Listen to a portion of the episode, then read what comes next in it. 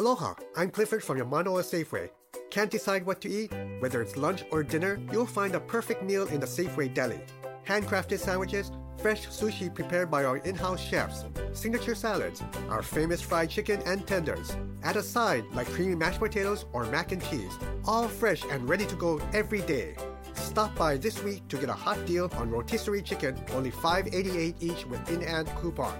This is Clifford from Manoa Safeway, and we'll see you soon. You're listening to Turf Show Radio.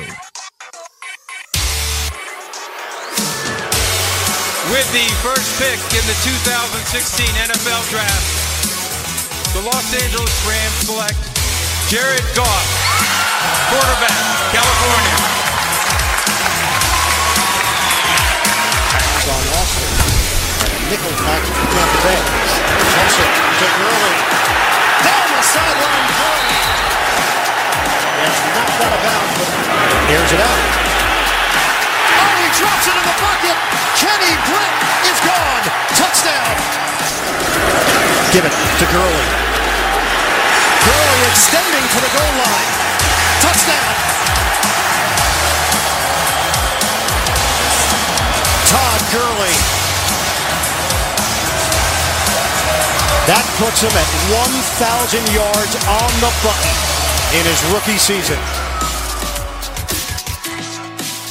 And now, here's your host. Hello, everybody, and welcome back to an all new Turf Show Times radio. And boy, do we have a show for you today, so I'm not even going to waste any time at all.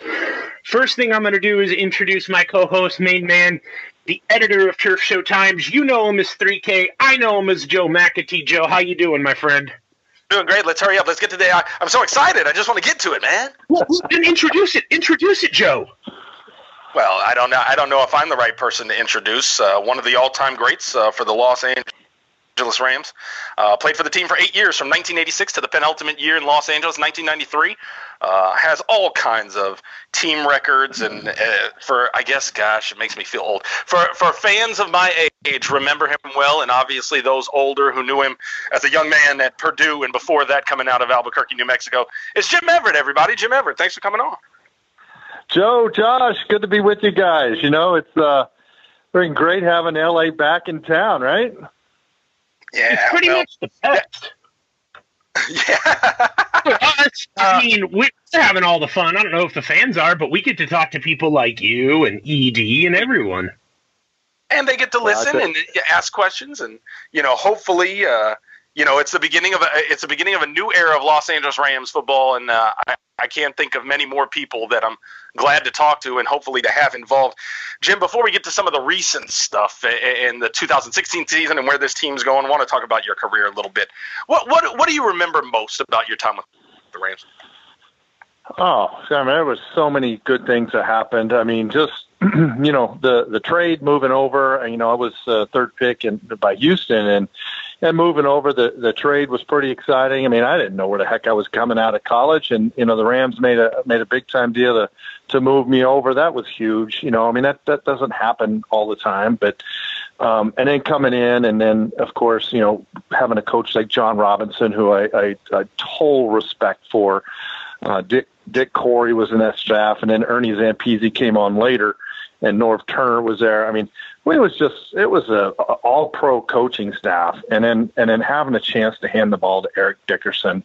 I mean, that's you know one of the all time greatest running backs ever. That was big. Having a chance to throw to Henry Ellard, Flipper Anderson, Pete Holohan.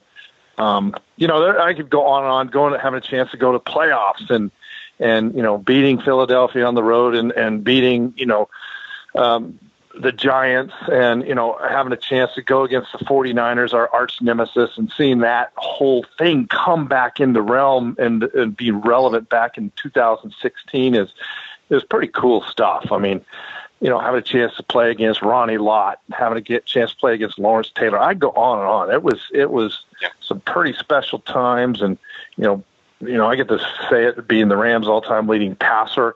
I mean that that was that's pretty cool. I never thought that would, you know, still be relevant after Kurt Warner's career and after all, you know, some of the other guys that, that played at the position. Um, but there's just there's just some good guys, good friendships, and things that I, you know, I just really relish, and uh, you know, just bringing history to this to this team that that comes back to LA. How cool is that? I think it's pretty damn cool. Uh, before I turn it over to Josh to get him in, uh, one more question. Uh, one of the things we're trying to deal with, you know, in terms of the current dynamic for the team is, you know, a team that's got a really, really, really strong defense and an offense that, that's going through some growing pains and really hasn't uh, got it all together uh, to this point. Um, you know, a, a, lot of the teams, especially early on in your career, like you mentioned, Henry Ellard, uh, Eric Dickerson, so many, so many great players on the offensive side of the ball. But a lot of those years were typified by a defense that maybe struggled. What is, what is that feeling like in, in the NFL locker room when when maybe it's it seems like one side of the ball isn't pulling their weight. How does that dynamic play out? And, you know, knowing that you're one team, that you know when you go into practice and you're facing off against these guys, what what is that feeling? What is that sentiment kind of like? Well, first of all, you're a team, so you know, and, and you know, you might want to talk about offense, defense, and special teams. And one of the sure. one of the part of the teams I didn't talk about coming into the first part of my career was our offensive line. Guys like Jackie Slater and Dennis Harrah and All Pro Doug Smith. I mean, that right there reminds me of today's Dallas Cowboys offensive line. Now, when you're a young guy coming in behind those guys, and we can say Dak Prescott, you can say Ezekiel Elliott, look pretty darn good when you've got some pretty big studs that they're playing. Now, I don't think we could say that about the Rams right now. And I think your question was if one side of the ball has, you know, a lot more dominance than the other. Well, we'll see. We saw as last week, it doesn't make that much difference. You all have to pull your weight. You all have to have to find a way to be, you know, a Pro Bowl each weekend, you know, because you never know when your number's coming up. I mean, there's sometimes even with the best defense, you got to score 35 points. I mean, it's just you're not going to play games at 14 to 14 often. And, you know, putting 21 or 28 is pretty much mandatory in the NFL. And that, that's what the Rams are doing right now, trying to find ways to create points. You mentioned numbers, and it's funny because two things from my childhood stand out about you. The first one is awesome. I had this little teddy bear uh, was obviously a, a, a, Rams deal, but it had number 11 on it. And, and it wasn't so much a bear as it was like a little figurine that I carried with me every damn place that I went as a kid. and it was cocked back, number 11, getting ready to chunk the ball down the field.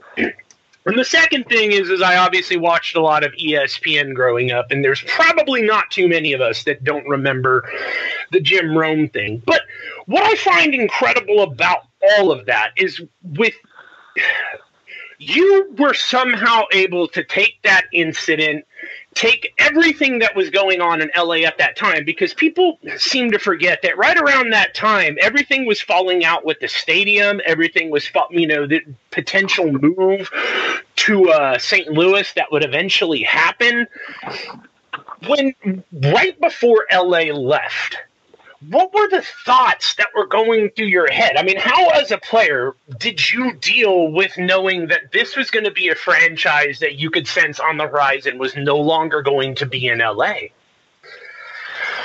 Well, you know, if, uh, Chuck Knox came in and and uh, nineteen, I think it was ninety two, and I knew at that point the writing was on the wall for me. I mean, that was well, I don't really discuss this too much, and I don't really get into you know coaching, bashing, and this and that. But I could see the sense of writing when when John when John Robinson left, when Ernie Zampese left.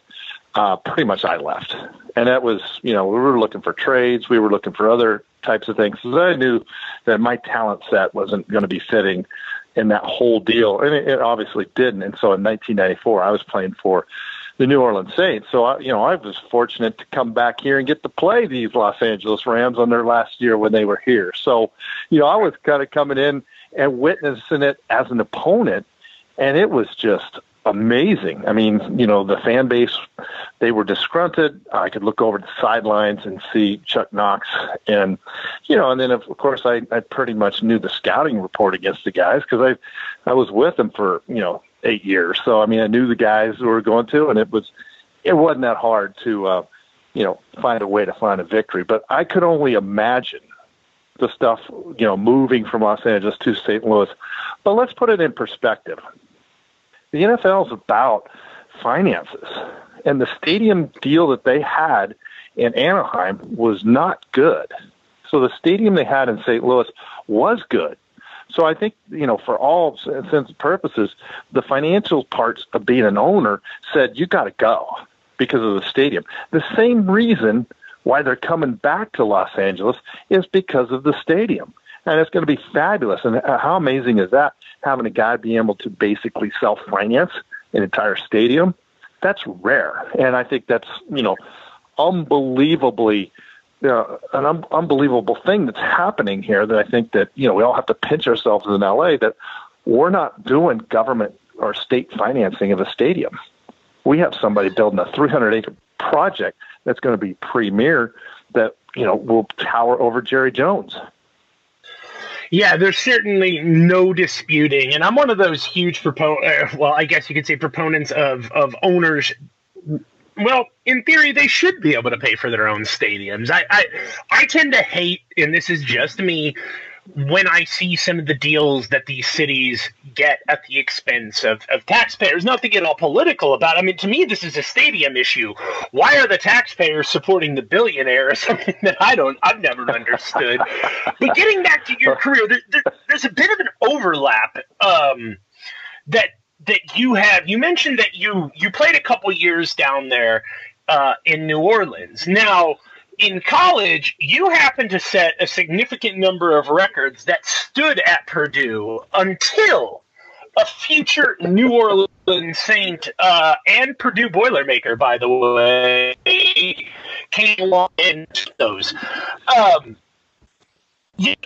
looking back on my time on Purdue, because Joe and I are huge college football fans. Uh, if, if, if, my information is here correct, you are the only Purdue quarterback to have ever beaten Michigan, Notre Dame, and the Buckeyes in the same season, the holy triumvirate uh, of, of Midwest teams.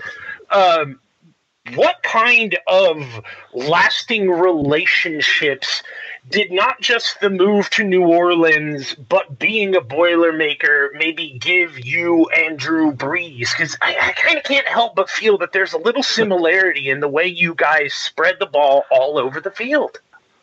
Well, he is he is just a fierce competitor, and he, I mean, I just I just love watching Drew play because I mean he's mentally into it, he's physically into it, and yeah, he he came to Purdue, uh, Texas boy.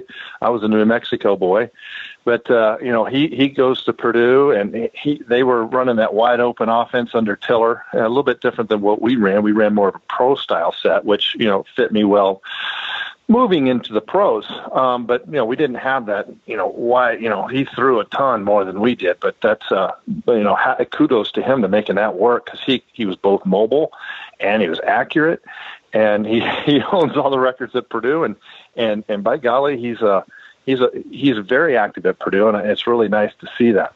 Now, when he ends up, I know he was over at the Chargers for quite some time, and I know the Chargers mm-hmm. gave up on him when he had that that shoulder, that bum shoulder. But boy, did he ever come back! And you know what he's done with Payton down in and down in New Orleans is amazing. I mean, he's going to be maybe one of the top three quarterbacks ever in the NFL. The, the way he keeps going, and it doesn't look like he's slowing down one bit either. No, apparently not after last uh, last week. But you know what? He still never beat Michigan, Notre Dame, and Ohio State in the same season. So you can always lord that over his head. Joe, what you got? Oh, yeah, I've got one thing. Yeah, that's good. What were you going to say, Jim? Oh, that's the one thing I, that you got. Uh, yeah, that's one thing I got on Drew Brees, and you know that's that's fine. But the fact that we both wore P's, we both had a chance to represent the Saints, and you know do our stuff, and, and you know Uh, there's one thing I got to tell you about down in New Orleans and, and being down there. The fans there and the people there were terrific. They really were. I mean, they were they were humble. I mean, I don't even know the years they were wearing bags over their head because they could never win down there with Archie Manning, and that's where I, you know, befriended the whole Manning family. And and Peyton Manning used to come out to our practices, and so you know I had a ton of experience with Peyton going through high school and him coming over to practice. And heck, me and Wade Wilson were throwing him in drills back when he was a little pencil neck, you know, high school kid. It was it was a great experience, and it's a good family down there. But there was just something wholesome about being down there. Yeah, somebody whose family's from Louisiana. We're we're a strange people, but damn it if we don't love some good football, no doubt. Um, you know, I, I'm trying to transition this to the, to this season. Um, and, and, you know it's not going the way I think fans would have hoped to on the field. Obviously, at four and seven, that's understandable. Uh, but you know you've got you've got this hope in Jared Goff as a number one overall pick, who's now gotten his first two starts. If there, you know, for somebody who got held out for ten games, what do you think Jared Goff can learn from? A, a, a, half of a season that's going to serve him well. You know, he he didn't get the keys to the to the truck in week one, and they waited and they got to a point where they felt, for whatever reason they felt comfortable saying, okay, now we can roll with him. What what can he get out of this season to help him moving forward based on your experience? Oh gosh, he's he's going to get such a base. I I don't blame him for letting him have a little chance to you know, get the term- terminology down. He's coming out from one of those air raid offenses where, you know, he hadn't had all the terminology to say. I mean, looking at him at practice, he makes all the throws. I mean, he really does, and and and and you know the oh wow throws, and that's that's the cool part about having this type of guy. So I understand why they mortgaged everything to get him, but the fact sure. is, is he's got to go in there and be the team leader. I mean, you can't just throw the kid in when he doesn't have respect of his teammates. That's not fair, and and you have a other Case Keenum, who's worked his butt off to be the leader, and so I don't, I don't, I don't knock Fisher on that. I mean, maybe, maybe I would have gone a couple weeks early, but you know, uh, he had a whole preseason, which I never had my first year, and then he had you know two months of understanding the terminology. I don't care if you're in school or anything. I think three months you can pretty much get down whatever whatever class you're in. You you pretty much can get down what you're doing, and so I think that's where he's at. And I think it's only you know up you know things shooting up from here. So I think that part that part's cool. I think you know as far as this whole offense that they have in 2016 is brand new. So they're trying to bring some of the Peyton Manning deals with Groh in from you know Groh was in Chicago, and bring that to the whole entire offense. It's not like they're just plugging them into some West Coast offense and everyone else knows it, and the kid just has to throw it. Everyone's learning. So it's it's not just it's Kenny Britt, it's the receivers, it's the tight ends, it's the whole expectation, the blocking schemes, and um, so I mean, think think that's where they're at. They're they're growing as a team. And I remember when Ernie Zampese came in in 1988, it took us a half a season just to start getting efficient. Yeah. So that's where they're and at. What I think you saw some of that in a second game. Obviously, that first game, and it, it is a like you said, the concepts are pretty limited. Or yeah, I would say the concepts are limited. You said that they're new and that they're they're taking time to adjust to them. And the first game against Miami obviously wasn't all that explosive, but that first half against New Orleans, things look very good. The two minute drill was fantastic. Um, and and made some of those throws where you say, okay, this kid's getting a command of the offense what what is that? And I, I, I know this is the second time I've asked you the dynamic question. What is the dynamic like when you go from a first game where where things don't go so well offensively to a second game where they where certainly they do when you throw three touchdowns in the first half, but also this kind of idea when you have such a great first half and then nothing's clicking in the second half. What as a quarterback, how do you process that game and what do you take moving forward? Well, I think it's a great example of the NFL, to be honest with you. Mm-hmm. You think the other side went in the locker room and didn't make adjustments? They absolutely right. did. And actually, here's the New Orleans defense who, who probably is not that good on on any normal Sunday.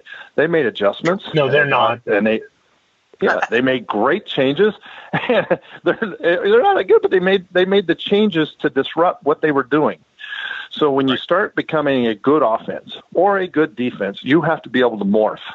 And times at halftime, you have to make adjustments, and you can do that with more veteran guys quicker than you can do with new guys. So you can see the Rams coming out maybe on a 10, 10, 10 play drive, maybe the first half, all the stuff that they had. In the, but when they have to start repeating and start doing new things, they can't adjust as quick. They didn't adjust as quick as the Saints did in the second half. Matter of fact, the Saints' offense was incredible. Was I mean, they they actually embarrassed. I mean, you take some of the screens that they did; they made it look like high school. And it was, you know, they had a great game plan. They knew exactly where Barron was going to bury himself in the line when the, you know, the running back had to was on a big, and they shoot out for a little screen and it goes for sixty. I mean, it was incredible. It was it was good coaching, and it was some of the things that the Rams will get to. They're just not there yet. Josh? Joe's me. Yeah, no, I uh, Joe hasn't informed you this yet, but I'm actually a recent convert. Uh, I was a college football fan for basically the whole of my life until I worked at Red Lobster, putting myself through undergraduate before I went on to graduate school. And we, the senior servers, used to get Sundays off, and eventually I fell into that category, and I would go and hang out with the guys because I wanted to drink the beer. So they decided they were going to give me an NFL team after I was like, dude, I don't have a team.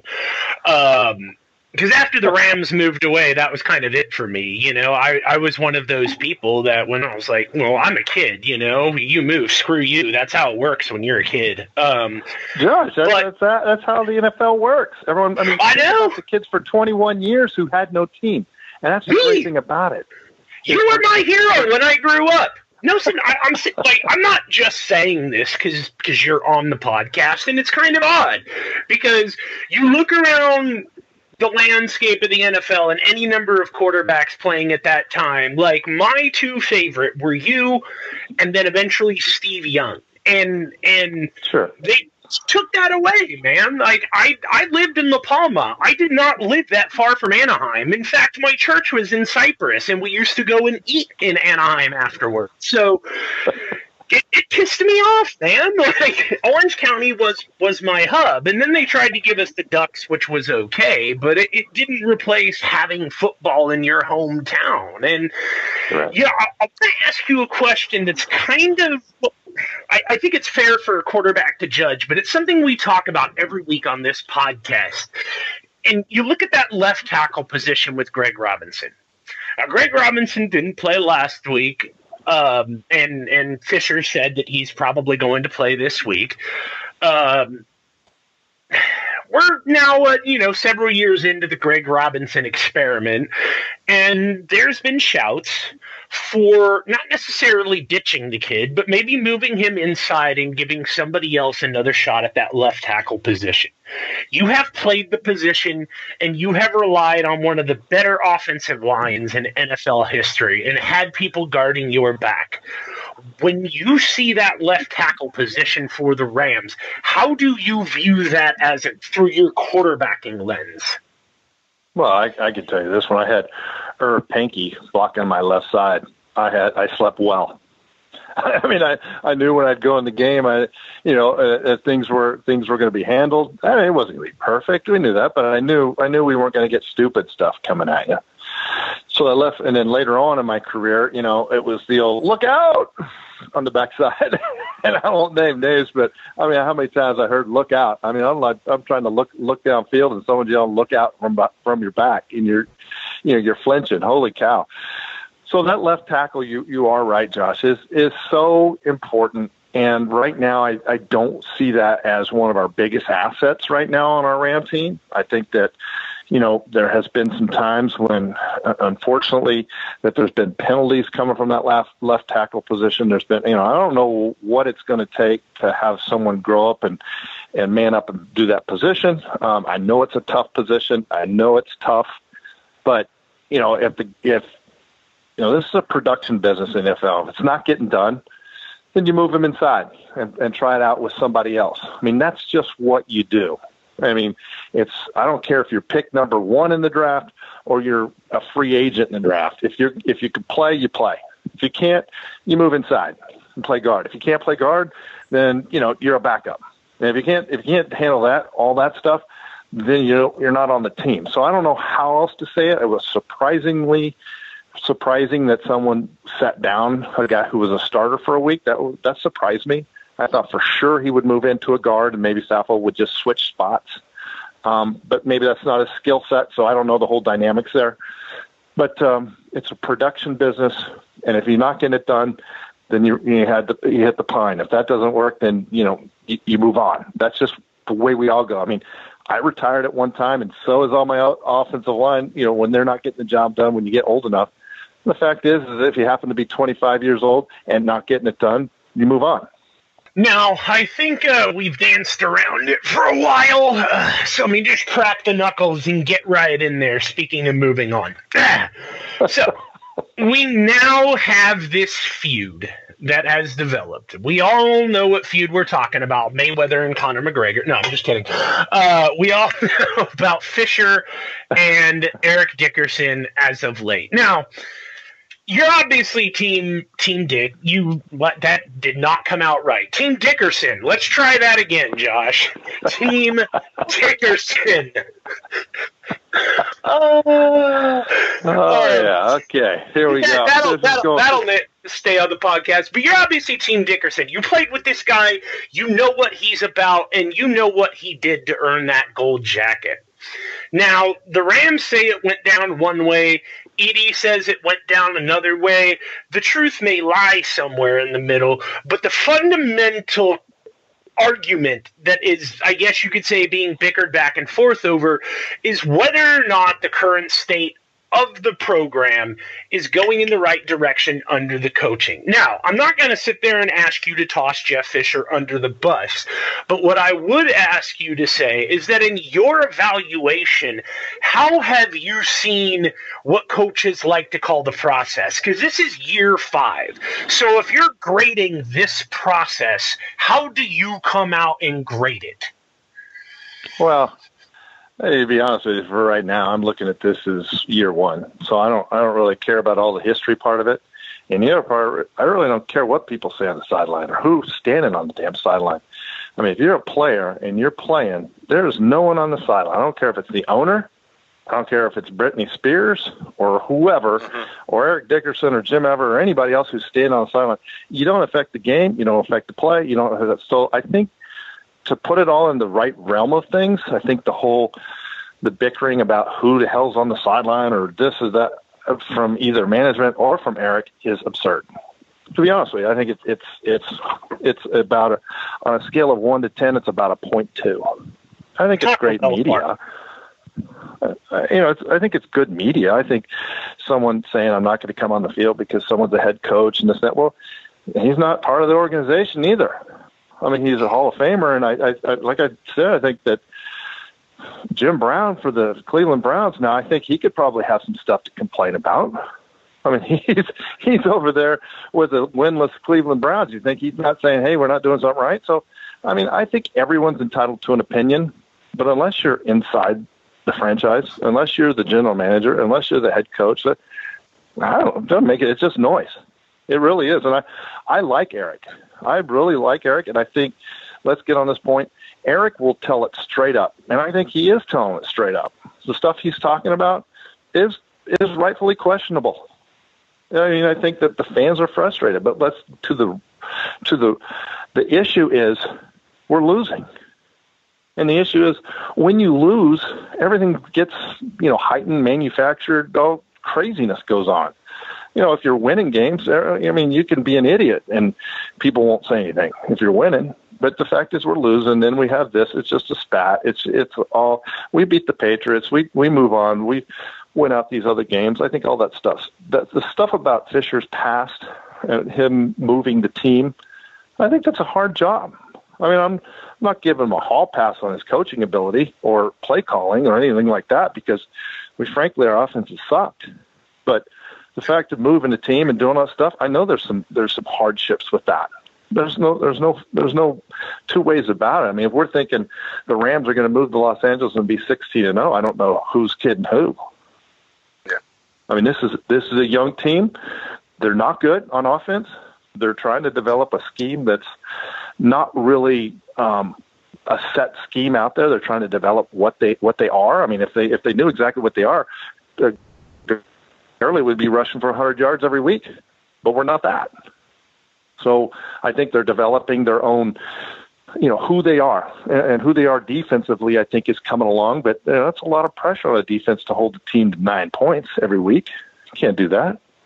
That's too much pressure on any defense. These offenses are too good. Watch Tom Brady.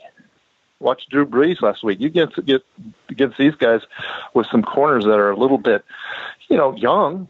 Well, they're going to get exposed. So, you know, I mean, I can't say you can have 12 sacks a game because that's what it's going to take against these guys.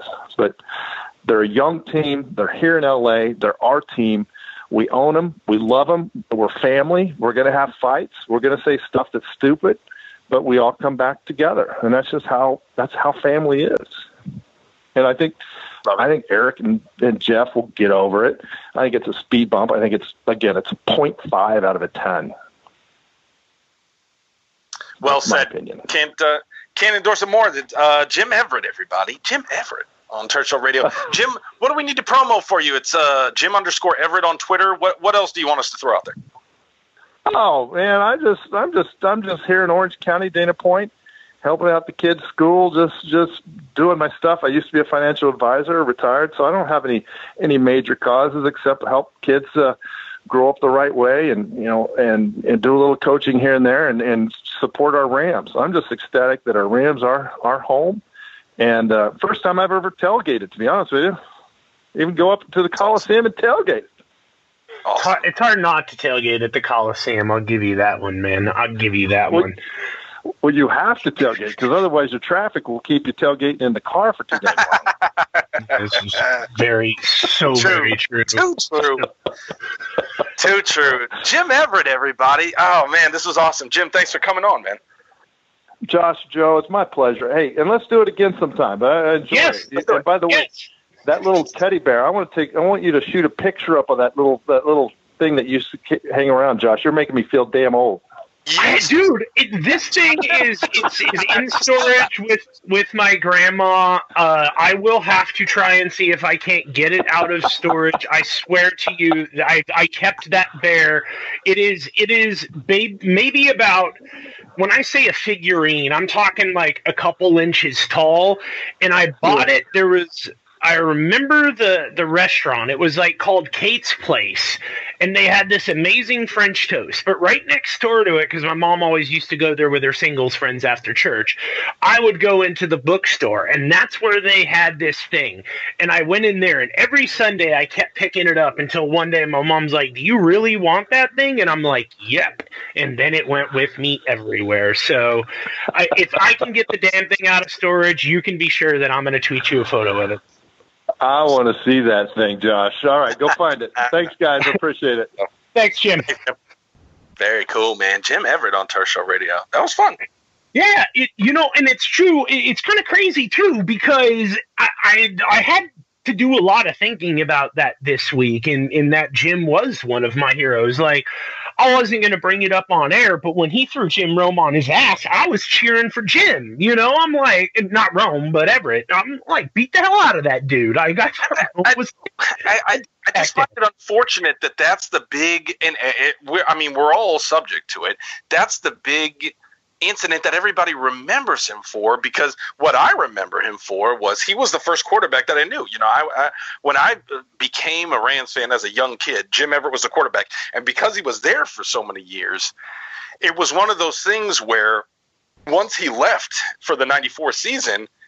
It was like I didn't know I, I didn't know that this was a thing that other fans have to deal with. You know the the the the, the, the fact that that it was a story of okay, Chris Miller becoming the quarterback, and then Tony Banks and uncertainty around the quarterback position. That was something I never had to deal with as a young, as a kid who, who loved the Rams, and, and, so part of that was because Jim Everett was, you know, to be blunt, so damn good. Um, and so, you know, that's his on-field stuff. For his off-field stuff, I'm just glad he came on the podcast with us just to to talk through what's been a, a hell of a week, man.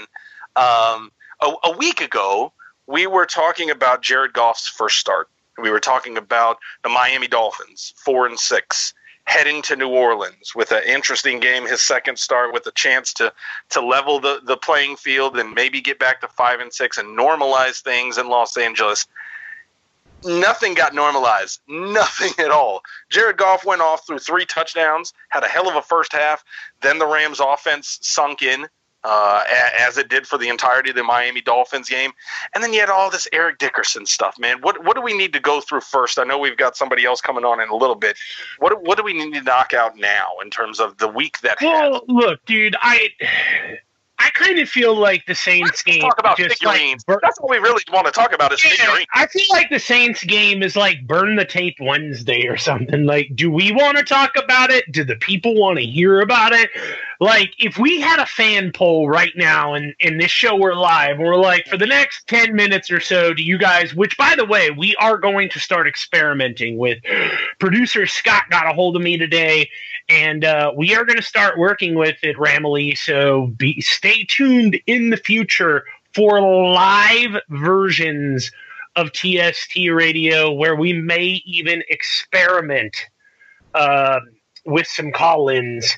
Um, we, we'll get back to you on that one. I've done it. I've done it in the past, and it's actually gone a lot better than I thought it would. So I'm not quite as apprehensive as Joe. So I'll have to win him over. But um, getting back to the point, yeah, if we had a poll, I'm pretty sure people would say skip over the Saints, just don't talk about it beyond that game probably is just another like here's all I would say about the Saints. If you wanted Fisher fired, that game is just well, it's a pretty big log for you, but it's just another log on the fire.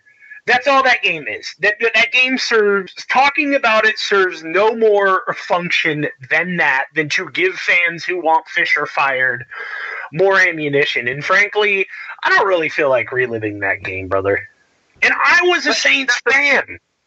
Sure, and, and that's the thing is that the, what's weird is what, what's funny is there's a, there's an irony where every eh, you know all off season people are like yeah Turf Show Times is too negative Joe's too negative. Then we come out of the game and everybody's like why the hell is Joe so positive about this stuff? I, there's a lot of things I like. Jared Goff not only threw his first touchdown he threw three touchdowns and a half. That's that's not just not normal. That's almost impossible for the Rams offense. That shit don't happen. They You weren't down touchdowns either, man. Like he let the ball go on a couple of occasions. And, and the two minute drill, and I can't, I can't drill this in enough because the Rams are, are one of the best teams in the NFL at early scripted offenses. They do a great job at coming out and, and being very competitive on offense first two three drives. Rob Boras said uh, they script about 16 plays, but obviously you can't run all 16, so it's one of those things where you base it off the drives and then you start making your adjustments. Rams are one of the best teams in the NFL doing that early stuff. The two minute drill, regardless of how many plays they script, two minute drill wasn't part of that stuff. That that was Jared Goff running an NFL offense and carving up. And you can't you can't be too hyperbolic. He he stomped the the New Orleans Saints defense in a situation where they knew what was coming. Two minute drill, you know what's coming. You know the other team's got to pass, and Jared Goff ripped them up. I, I, if you if you want a silver lining, if you want a positive out of that game, go watch that two minute drill over and over and over. The, it, you see the things that you want to see from a guy that justifies trading up for the number one overall pick. Now, granted, second half, like you said, there's nothing from that to take away. It was horrible on offense, the way the same whole game was against the Dolphins. Horrible on defense from a defense that you don't say that about much. Um, and you know, given the lack of adjustments on both sides, the adjustments that Jim Everett alluded I to, I didn't know that Mark Ingram could run that well, to be perfectly Huh. honest.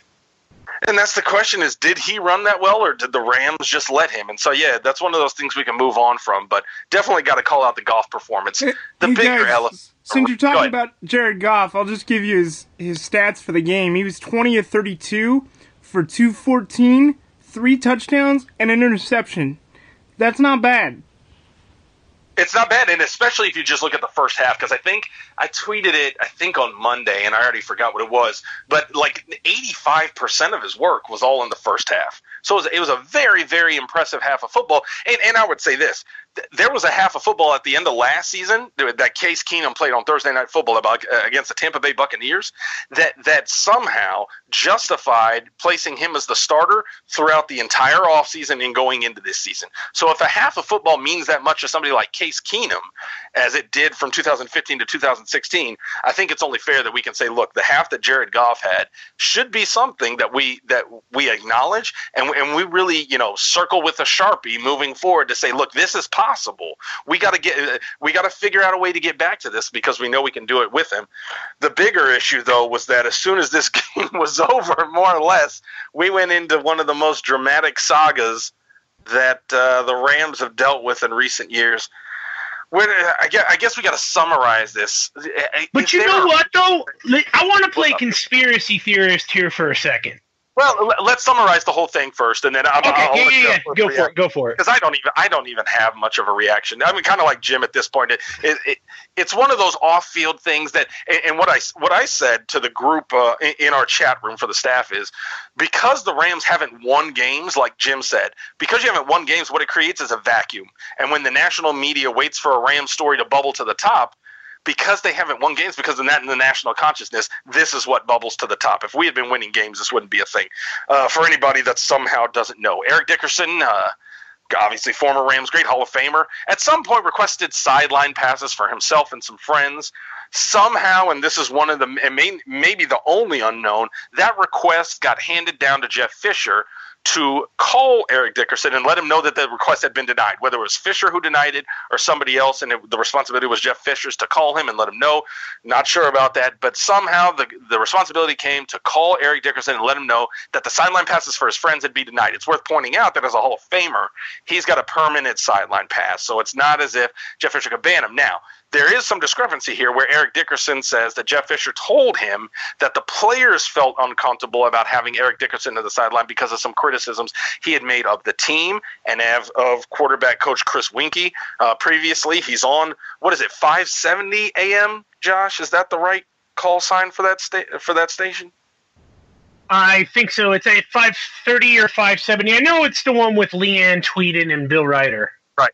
Yeah, exactly. It's the Fox Sports affiliate, and uh, you know he he- since I think August of this year, Eric Dickerson has joined the show as part of that programming block, and so he, he's crossing over. He's doing the same thing to Marco Farr, Maurice Jones-Drew are doing. You know this crossover from former player to media, and so Jeff Fisher had made some comments about the players feeling uncomfortable, whatever that means, and so they denied his friends the sideline pass um, but reference this idea of making luxury suites available, even though there aren't luxury suites at the Coliseum. But whatever. Jeff Fisher's point was that, that he just was denying his friends the sideline passes, though he wanted the friends to now. be. Yeah, well, you know what I mean. That the, the idea that, that that he was making the team available to his friends on game day, just didn't want him on the sideline, perhaps because of the comments. And, and you know, it's been one of these things where is that fair retaliation? Is it not? Do you want Eric? The the bottom line, I would say, is two things. But I want to get you in on this because of what you were going to say. You go first. Uh, basically, I just wanted to play conspiracy theory for a half a second and be like, you know, I don't in any way, shape, or form believe this to be true. But if you wanted to avoid having the press discuss an ass kicking like the one the Rams took on Sunday, this would sure as shit cover that, wouldn't it? Sure. Yeah, and uh, I've seen another conspiracy theory coming out because Eric Dickerson's going to be on the Celebrity Apprentice coming up, and I saw somebody alluding to this being uh, the fact that it, it remember it was a couple days it was like a week after or 10 days after the call that jeff fisher made to eric dickerson that dickerson brought it up uh, and then obviously dickerson was let's say offended that jeff fisher in his monday press conference didn't what's the right word you know his his the way that he approached it in the monday press conference didn't divulge the details and miss uh, you know, and this is part of the problem with it, it is. It misrepresented, but that's what Jeff Fisher does with the media. That's part of the nonchalance that he plays, and the fact that he doesn't feel that he has to be full uh, forthright and, and, and completely honest, and that created a situation that that this time he couldn't really run away from because instead of the target being the you know his team, it was somebody who like Eric Dickerson is incredibly outspoken and doesn't feel like he has to check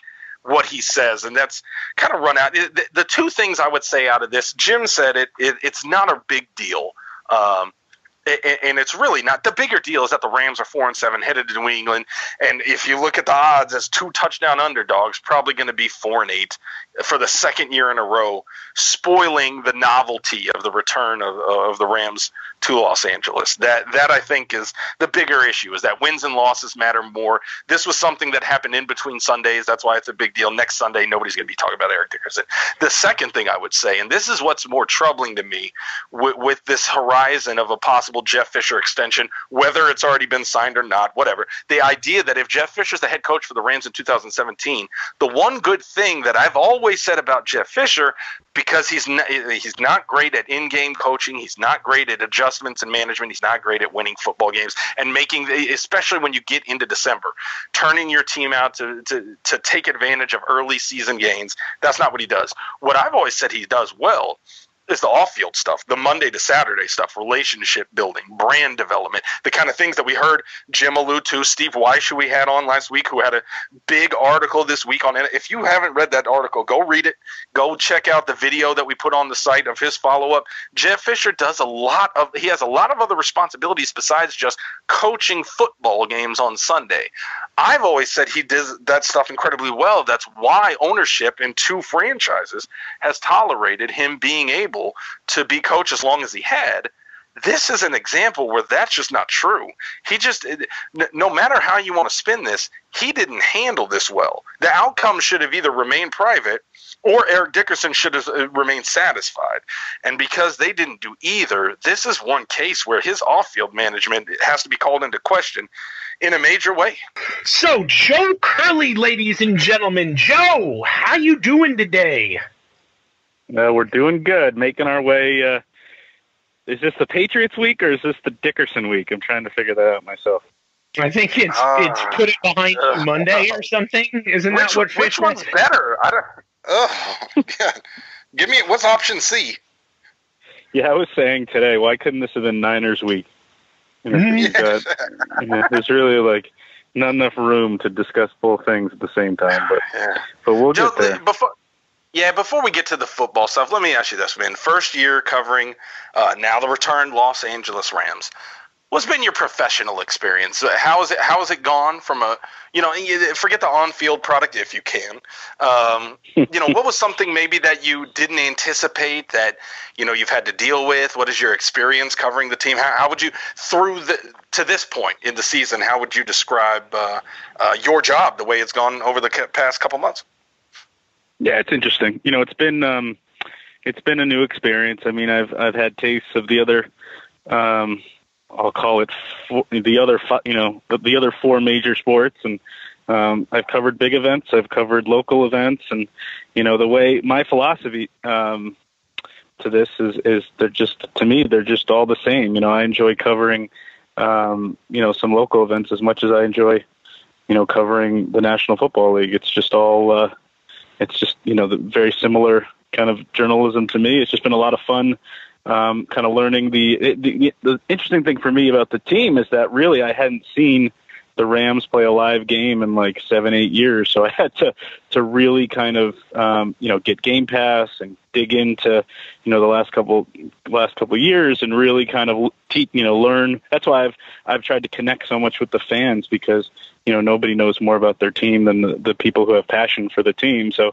you know, I've really tried to to meet Rams fans and talk to them and get their opinions on the team, and then kind of you you know use that information in the prism as I kind of watch you know in the off season watch the back the back games the last couple of years and and really just kind of learn the team itself. And you know, I've covered I covered USC and UCLA for about ten years. I cover a lot of local football and and to uh, to all of a sudden be covering the it, it, it you know it, it's funny because it, because they're playing at the Coliseum and I covered USC for so long there's some of it that doesn't really feel you know it's very similar. It feels like I'm just covering a USC game. Tim, it's really Tim's you know, not in the box.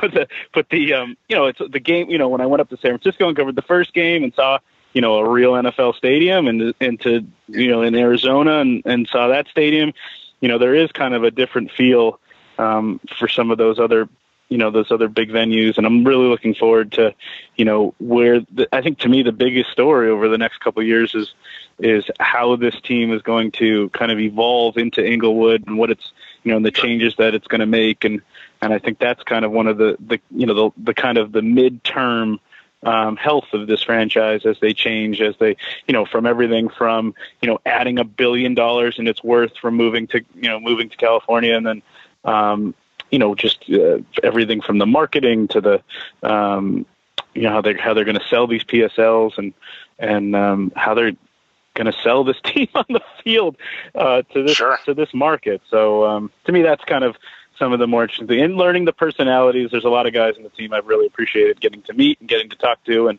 um, and just kind of learning the ins and outs of a team that were kind of parachuted in next door to me, and you know that's been that's been my experience. I, I, overall, it's been it's been a lot of fun, but um, you know, it, every season you have it, it has its dog days. So we're kind of getting there, I think, here in December with a four and seven record. More more than others, uh, at least with this team, if recent history and obviously 2016 is any guide. Let me get one more question, then Josh, I'll throw it over to you. You you mentioned the idea that you know you've met with Rams fans and tried to get a sense of them over the course of the season. This is kind of a two-headed question. One, Sure. how, how would you describe Los Angeles sports fans? I remember how media, let's say, let's say let's say non-Los An- and I like the fact you laugh. That's a great reaction. I remember how non-Los Angeles media question. just yeah, it is. It is. But, you know, I remember how the non Los Angeles media would describe Los Angeles sports fans back in the early 90s when the team was getting ready to leave. Um, and, and, you know, I thought that was as much unfair as, as the way St. Louis was kind of painted. But but what what is your assessment? If you were explaining to somebody what differentiates a Los Angeles sports fan from any other city, what would you say? But then also because of your experience covering these other teams, is the is there a difference between a Los Angeles Rams fan and USC fans, UCLA fans, other Los Angeles sports fans, uh, Dodgers fan, whatever? Something that maybe you sense from Rams fans that maybe sets them apart from other LA franchise. Well, I mean, when you when you get into kind of overarching generalizations, I think that's kind of the issue because there is the kind of laissez-faire. You know, you, you've got that um, you know the traditional kind of um, stereotype of people showing up to Dodger games in the third inning and leaving in the seventh. But you know, this is a huge. But just to take baseball, I mean, it is a hugely passionate you know re, um, region for that game. You know, Vin Scully has inspired you know eh, you know a, a legion of base of baseball people who are going to be baseball people to the day they die. The Lakers being such a, a successful franchise really make you, LA a really unique market because you know so many people are just so fascinated and so taken by the NBA for so long. I mean, I think that's th- there was a vacuum when when the National Football League left. The rest of the country was becoming NFL country, and this place became a, a very important NBA, the flagship NBA market. Um, you know, college football with with UCLA and USC um, is huge. But lately, the the Kings and Ducks, you know, have have have it, it. To me, it's just it's too big of a market. It's too big of a place, really. Um, you know, to have to kind of generalize. I mean, really, that's kind of the issue. The, the issue that the Rams are going to have coming forward. I mean, you've got pockets of of beach neighborhoods that are huge volleyball communities, and you've got that's one of the reasons why in every sport there's you know you've got great you know this this region produces so many great talents in all kinds of different sports. And and so everything is kind of reg, you know segment. I, it just in my own county, no one wants to hear about Ventura County, but the west end of the county is a huge. Joe, that's not true. I want to hear about Ventura County. Come on, man. yeah, but I mean, there's parts of this county that are huge basketball. You know, there's a huge basketball community on the west end. There's a huge baseball community in the middle. Uh, Camarillo High gave the world, um, you know, the two of the biggest, um, uh, you know, two of the to the biggest Major League Baseball signing bonuses, and Joe Borchard and Delmon Young. They were one and two for a long time up until the last couple of years, and and in and in other parts, it's you know there, there's you know all kinds of other sports, and and and we do more football than than any other sport, and you know I cover soccer is just enormous when you you, you talk about you know the how um you know you've got Carson down here, so it's a it's a it's one of the centers of I want American it noted, soccer. Joe Mack, that Joe C brought up soccer this time. It wasn't me. Fair enough. But, you know, I'm just I- offended. I'm offended Yeah. that Joe Curley would trash the great county of Ventura County on Turf Show Radio. I'm so offended. yeah, make sure you t- make sure you tweet that out and get everyone riled up. But I mean, I think it, it's just to me, it's just really difficult to kind of generalize because it's it's an enormous place and with a lot of different. And that's I think that the Rams are coming in. They're trying to you know to to train up here and play in in down in Inglewood and and and um, you know have training camp in Irvine. They're trying to put their arms around the whole. Um, the whole area, the whole region in itself, and I think that's really a difficult um, really difficult thing, a difficult challenge, and you know, obviously, you want to, you know, have as so we want to take advantage of all that market. But I think that's kind of a fascinating thing going forward. Is is are there going to be, you know, is there going to be parts of this town that are going to be, uh, you know, the Rams are really going to take hold in, um, and if, if that's you know if there's going to be kind of like their roots where they put down and uh, and really generate fans. I mean, because that's going forward. I mean, they're going to have to sell a lot of PSL, so they need to find a lot of money, you know, in this community fast. I want to ask you about that Irvine thing. I want yeah. to have this talking of Ventura County, Moorpark, Oxnard, Thousand Oaks, stand up. What you got, Jeff? There you go. Well, I, I'm going to move to Irvine because that's kind of you know I grew up uh, in Irvine after I moved from La Palma, uh, University High product, and uh, Oh wow. yeah, University High Trojans. So, uh, you know, I do find it interesting, like that the Rams are going to target that market because having lived there, I don't think that there is a market in Irvine. Like, they don't give a crap about their local high school football, and they never have. Yeah, because it's water polo and soccer. Yeah. And, Going even back to the days that I was in high school, like, I cannot remember a single time, and I know university sucked when I was there, but my buddy we're Isaiah getting deep. McLemore, hey, my buddy Isaiah McLemore played for the team. So Isaiah, I have no idea what happened to you in life, but if you happen to be a Rams fan and are listening to this podcast, what up? No, oh, um, wow. you you mentioned that Irvine thing. How well do you think that's going to go? Because Irvine, it's it really has kind of turned itself into almost a more corporate town than anything else. Yeah, well, I mean, it's you know the, the point being that Orange County is a very different place than LA is a very different place than you know Santa Barbara is a very different. It, you know, we've had that issue with Niners. You know, with the vacuum in LA. You know, Santa Barbara is getting Niners games rather than because it's the San Luis Obispo um, television station. So I mean, you've got you know, there's there's I mean, it's just there's just a you know, but uh, you know, Orange County they have to go they they have to. There's so many Rams fans in Orange County because the team played in in Anaheim. They have to do something, um, you know, for that community, and you know, not just a, you know, Irvine is just a place where they have the fields. It's really all of Orange County that they're going for. Um, because there is, you know, that there is a lot of money. There is a, a lot of their fans um, and that's kind of a battleground too. If the Chargers come in, that, that Orange, uh, the Chargers look at Orange County as their as as their kind of market and their place. And you know, if the two teams do end up sharing Inglewood, that's going to be you know one place where um, you know where they're they're fighting for fans. It's going to be a battleground state. It's going to be like the Ohio of California. Um, Oh, I'm going to hit yeah. you with Let's not talk about the I'm gonna no, no, let's not. Joe works in DC. he does not want to come home from work to talk about work. Um, but what I do want to hit you with is one question about last week before we move on to some Pats talk. Um, just pure and simple. You know, the Saints ran up an NFL high 49 points last week. It was pretty much come as you go, do as you please for Drew Brees. Did they do that for retribution? Just plain and simple. Did they hang 49 to get back at Gregg Williams? Well, I mean, I think it's it's you know the motivations of it, you know, are kind of secondary to the the reality of it. I mean, I think they, you know, obviously you saw Sean Payton pumping his fist, and there was certainly something, you know, more to it there. But I think the reason that happened, you know, I, I don't want to give Williams a pass, but you know, I, you're talking about two big minds who went at it in practice day after day after day for years, and so you know obviously Payton knew exactly. You know, they, they, they exploited what they learned um, um, from that relationship, and certainly Payton wins that wins that battle. I mean, we, we the defense has been so good this year. It's tough to kind of, you know, even you know come down on them hard with that. Um, you know, just because you know the, there is kind of that excuse of of Payton knowing you know Williams as much as maybe not as Williams knows himself, but certainly there's an advantage Right, right, there right. when you're dealing with coaches, you know, that have spent so much time. Go, you, you know, if, if um, uh, I was going to use the Rams as a as a as a um, example, but you know, obviously, um, I don't, you know, Arsene not to get off track. but Does uh, you know, I mean, I, yeah, I mean, I just give I, I give you know they've been so good.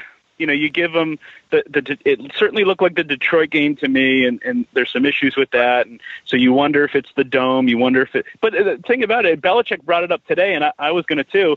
I mean, the Patriots went down. It's not. They're not, the Rams are the first team to go down and get chewed up by Sean Payton and, and Drew Brees in that in that dome. I mean, that's that's why if you look at Brees' numbers, the, his numbers in the dome and out of the dome are two totally different things.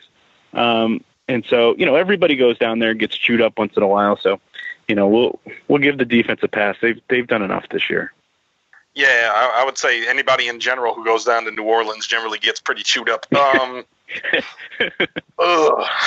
loaded, loaded one there.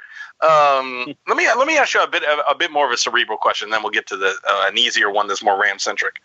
Um, the the media pool in St. Louis, whoa, the media pool in St. Louis was, uh, let, us say, less dense, less populated, um, less. Uh, uh, and because of that, there were less angles, I'd say, than, than what the Rams are dealing with from from a coverage perspective.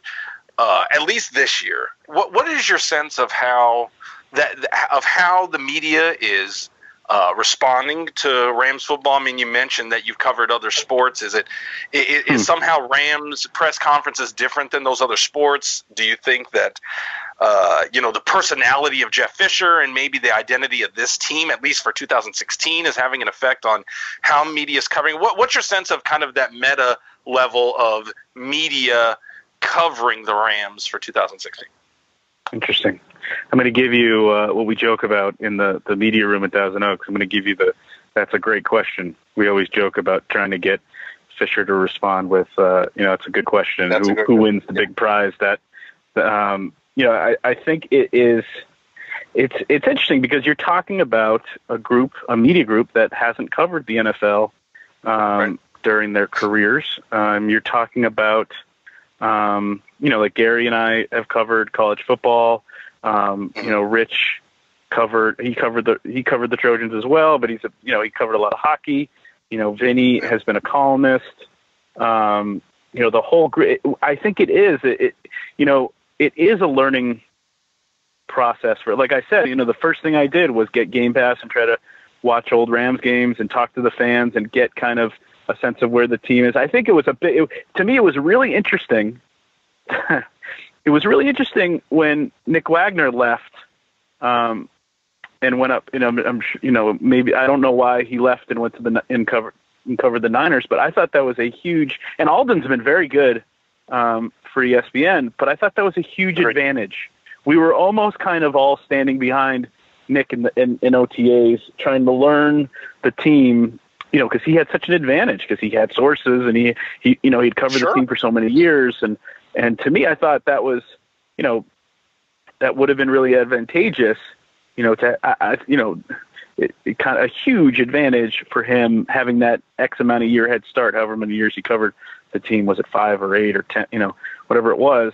And so I thought it was really interesting when he left and we were kind of blind for a little bit. I think at training camp, you know, I mean, and, and, and so, and so I think, I think we're going to be better as a group next year you know, as we, you know, uh, as every as we kind of get used to this, I think now we're kind of we're through the the baby step baby steps phase. But I will tell you, it's a good group. I mean, all the guys, you know, Rich and Jack and and um, and Vinny and Gary and I mean, Plaschke came in. Uh, Bill Plaschke, to me, for my money, the best columnist in the entire country right now.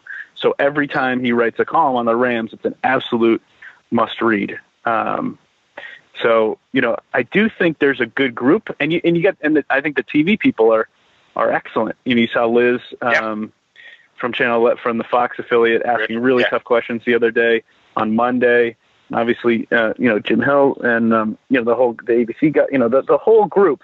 I think overall is just you know is really good. But we are you know th- this is a this is a market that is learning the NFL, is learning, um, and you've got that whole layer in the NFL of, of national guys, and you know sh- that you know early morning Schefter dropping all that, you know what's happening on the you know that on game day, who's playing and who's not, and that it's just the NFL is just really different in that you've got these national guys who have these ins, and it's almost like a layer. It's almost their job is you know, is, is to have those those league sources that, you know, yeah, that break all that all that layer of stuff, and then our job is to kind of be, um, you know, the group on the floor that's that that's kind of, um, you know, picking through the day to day, you know, minutia of the team and making sure that the the passionate fans get every little bit of of knowledge that they that they need. Um, and then you've got the whole new thing. Now where you know people like Myles and and um, and Danny who are team you know employees you know kind of Myles is a tremendous journalist who's kind of put in an interesting spot because he works for the team. Um, so you know all in Which all, I think used- it's been yeah. yeah. Oh, did Nick work for the team? You said He did for years before ESPN picked him up. did he really? Oh, that's an interesting move. Yeah. See, I didn't know that. It is. Okay, It is. so is. wow, I was- kind of a double actually kind of a reverse of what uh, Yeah, of perfect. what Oregon did with Rob Moseley up there because he was crushing it and happened to know everything about the team. So Oregon eventually was like, "Screw this! I'm, we're going to make him our in-house reporter." And yeah, Which is- then he didn't have to Which fight. is, to me, I mean, one thing that I, I tweeted the other day when someone was like, you know, Mo, you know, this is a story. They did. They chose. I think it might have been you. They chose not to, you know, have a press release. They had Moseley write a story. And the thing about it is, it doesn't matter what form you write that in. If the team puts it out, it's a news release. And I think that you know, that's how I look at you know what we're do- you know I, I don't see myself as competing with Myles because you know even though Myles may put up like a wall and and and all- you know but because he's just I mean to look at just this week you've got fans tweeting at Myles really mad that he hasn't responded to the Dickerson news and it's like dude he works for the team he can't you can't put the guy in that spot but um yeah I mean I, it's to me it, it's a good question it's an interesting group the the group you know I think it's um you know I I, I think they're the Rams themselves are are making the transition to being covered um, in a big market like LA. Um, and I, you know, they're used to one way. I think the, you know, the players themselves. The, I mean, I think that's part of what makes this season interesting is that you know we've got growing pains as as a, a group as a media pack, and they've got growing pains going from from you know St. Louis to to this situation. But I think it, it, it is interesting that they're you know they Thousand Oaks is you know for people who aren't around here is kind of disconnected from downtown LA. It is a drive. There are you know everyone is driving, um, you know about a half an hour to an hour to to go to practice every day, and um, you know that's you know so I think that thins it out. There's days where there's not as many people there, where maybe you have more of a St. Louis kind of um, you know f- flow, you know a, a group of a St. Louis uh, level pack. But you know there are days like on Monday and Tuesday where Tuesday was ridiculous. Tuesday was Sure. you, you couldn't park. There's been a the, you know what it was the biggest day this Did year. something was the- happen? What happened, Joe? yeah, exactly. I, the biggest day I'll give you the biggest day this year was the day that it was reported that Goff was was taking over, and you could not park. There was not a spot. There's a set. There's a place where the reporters are supposed to park, and it's the only time. And you get in trouble if you don't park in the. It was the only day this year where there wasn't a spot available in the reporter area, and so there was do? there's more overflow. don't tell. Don't tell Fisher, but I I, I parked at the very end Fish, of the I'm player calling artists. Call artists. Don't tell artists. park the whole spot. Don't tell Yeah. artists, but I, I parked. I, I parked in the very end of the player line, and um, I kind of like poked my head out, and I was afraid that you know one of the guys was gonna like artist was gonna be sprinting at me saying, "Move your car, get out of here." But it was, That's funny. but they understood, and it was you know, um, but you know, it, it was it was crazy. So there's you know, it's just like you know, any there's there's you know busy days, and there's there's Tuesdays where there's you know where there's ten people out. Well, we had two we had a two camera day. It was the it was the two camera day. We're like because it's normally five you know nine to ten um, cameras for the for the stand ups, and and uh, and there was a there was a two camera day a couple Tuesdays ago. We're like oh, you know we we could stand. We, there's room to elbow room to move, but that didn't last long with Goff being uh, elevated. Yeah, I was just going to say, looking forward to the Patriots because the Rams certainly have a, a, a task on their hands. Name me a way, any way, that the Rams can win this game. Or is this just one of those things that fans should get ready to just take? No, I think. Um, well, I mean, obviously, all the stats in the world, you know, everything on game day, you know, that NFL Network or ESPN is going to throw at you is going to make you not not very um, you know as a Rams fan is going to make you think like you got no shot. The you know Belichick outscoring Fisher 105 to seven or whatever it is the last two times they've played. The fact that Belichick hasn't lost to a rookie quarterback since 01. Um, you know the all that all this nonsense. But the thing about it is, if you've watched the Patriots since they traded away Jamie Collins, um, the defense is. Uh, I I think there is a way. If Goff goes out there, I think there's a possibility that he could have a huge breakout game. You could score some points. Maybe, maybe William. You know, maybe the defense does just enough to kind of you know to make that hold up. I think it's a possibility. The Patriots aren't. To me, um, I, I think the Patriots are looking like they were the 09 year, the year they went to New Orleans and got creamed.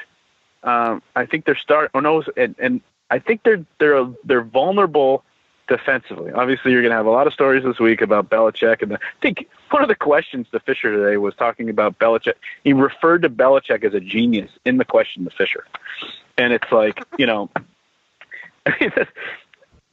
I think the Patriots are actually in a transitional period. They're going to be a totally different defense next year, and I think there is a there is a shot that Goff could go out there, throw for 300 yards, three four touchdowns, and the defense could could could make it hold up. Don't be. Uh, we, were, we were you know we were joking today after this whole week with Dickerson that it would be you know so like the Rams to to upset the Patriots in Foxborough.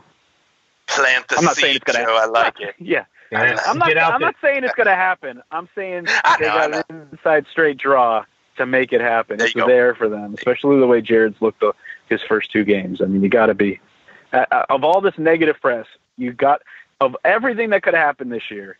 The fact that Jared hasn't gone out um, and looked like a bust the last two games, you know, his first two games of the NFL is huge for this franchise. Huge. Sure. One thing that I, I, I want to get to you, and then if you want to stick around and answer some fan questions that'll undoubtedly uh, uh, be humorous, uh, be happy to do that. But I want to talk about the poll that, that we put up on Turf Show Times, which is if is if Jeff Fisher is extended, do you plan to renew your tickets? And um, yeah, I'm curious uh, what your 87% of the respondents like this wasn't a simple ones 716 votes 7% Wow. said yes 6% said no. 87% said no to the poll. If fisher is extended do you plan to purchase season tickets in 17 now we know what we hear from fans but again we are a, no matter if we do have you know unbiased journalists working for the site it is classified even by the rams as a blog. It is a fan site that's what it's classified as. That's really how sb nation made their killing. So what fans will say to one another is not always what fans will do as you've seen. Like usc fans saying oh if kiffin's back i'm not going to renew my tickets. Okay but you're going to renew your tickets because you did. Because you're not giving up your seat at SC because you know what would happen if you did. Um, but with the Rams, these PSLs, these season tickets, this is going to be huge moving into the new stadium. And if you keep extending Fisher, say as Joe predicts, up until right before they move into the new stadium, you could have a fan base that is so completely disinterested that your first year you take a huge loss because nobody wants to buy because now you got to remember not only are you going to be watching the same crap product you're going to be doing so at triple the price because you're not getting the prices you're paying at the Coliseum once they move into the new cathedral. Anybody who thinks that, well, I want some of what you're smoking. So when you talk to fans, when you're out there with, you know, the, the, the club and, and you're talking to these Right. diehards, what's the sense that they're telling you? Well, I mean, I think that's why that is the heart of the Dickerson story. That's that's why the Dickerson story matters because if you're going to alienate, you know, the guy who symbolizes for so many people in this region you know, the last time you had joy in this team. You know, to me, you know, the the love that a lot of these diehard LA Rams fans have, you know, for this franchise, it's it's part of the love that they feel for Eric Dickerson. So, you know, I think that that to me, the reason why the Dickerson story is a big deal, because if you fracture the fan base and you make it tougher to sell, you know, the thing about it, they sold eight, you know, they've sold 80,000 tickets, 80 some odd thousand tickets to every game this year. The money's this year, but it, it, you know, they've, they've got the money. The fact that the, that, you know, parking and, and traffic and all those issues mean, you know, that they haven't filled the stadium, um, which, you know, I was kind of disappointed with the turnout for the, the Dolphins game, a historic occasion like Goff. I thought the place was going to be packed, but obviously the rain uh, had had part to do with that. But the, you know, to me, I I, I think if you're chasing these fans have waited for so long, and we saw the outpouring of love, you know, when they got here, and they were so excited. I think there is, you know, uh, part of these people that part of the fan base has waited so long that they're just gonna they're gonna keep going. They're gonna keep doing. But we saw we saw people on Twitter this week, you know, post their letters, and that you know we'll see if they put their money where their mouth is. If if Dickerson continues to be alienated and and and Fisher is retained, you know what's it going to look like next year? I, I think it's too early to talk about Inglewood because all you, the thing about it is all all they have to do they could have two more bad years and then make you know make some moves in the, that last year in the Coliseum. Then all of a sudden people want to spend you know they've got some time to right the ship going into going into Ingle, going into Inglewood, getting those PSLs. I mean, even though they're going to roll out, I, I think they're going to roll out PSLs over time. You know, season ticket holders are going to be paying for PSLs maybe as as early as next year. You know, part of that. But you know, that's the question. That's what makes like, you know. That's what makes that's what's so fascinating about their insistence in in maintaining Fisher. If they keep Fisher, um, you know, if they continue to play like this, uh, they can't. They, they people are not going to spend, even though they waited 22 years for this team to come back. They're not sure. going to spend absorbent amounts of money to watch a team that can't score more than 10. The other thing, the other thing about it is, look at every home game this year. Every home game this year has been, you know, n- nine points, four, ten points. You know, they have the, all those big, you know, those fun kind of, um, you know, blow up games the, the there in Detroit, in New Orleans. You know, the, the fans that have paid all this money for games of the Coliseum this year, they haven't had the enjoyment of some of, of a couple of those shootouts that the Rams have had. They've had to watch those games on TV. You know, the new, the Saint, the uh, Tampa Bay game. So they've had three shootouts. They've all been on the road, and so every game at home this year has been kind of that snooze fest. And uh, you know the the defense has been fun to watch. The the Coliseum is a great place to watch a game and all that, but they can't go this. They they got there's got to be some fun. You know they can't go this whole home this whole home record without um this whole homestand without you know a breakout offensive game. They can't go the whole year without that. I'm going to ask you one more and kick it back to Joe. Just I see what's going here. on here. Joe Joe Curley's trying to angle himself to come back before the Atlanta Falcons game to preview. I see you, Joe Curley. I see you. What's up, Josh? I, I just want to ask him, sort of, you know, piggybacking off of that. And Joe, you know this, man. LA is a town where if it's not winning, like if you have that, yeah. you know, three thousand dollars and you're going to buy a seat license at the Coliseum, well, right now I'm going to do it for Sam Darnold. I'm not going to do it for Jared Goff. My money is going to go somewhere in Los Angeles. I would do it for Josh Rosen. He's coming back next year. We know what that kid can do.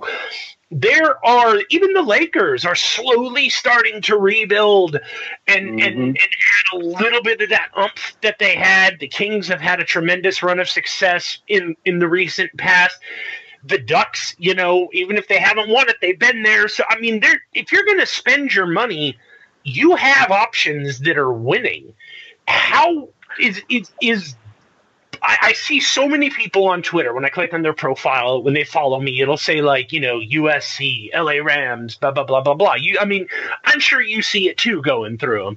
Th- there is a cross section of these fans who are the same.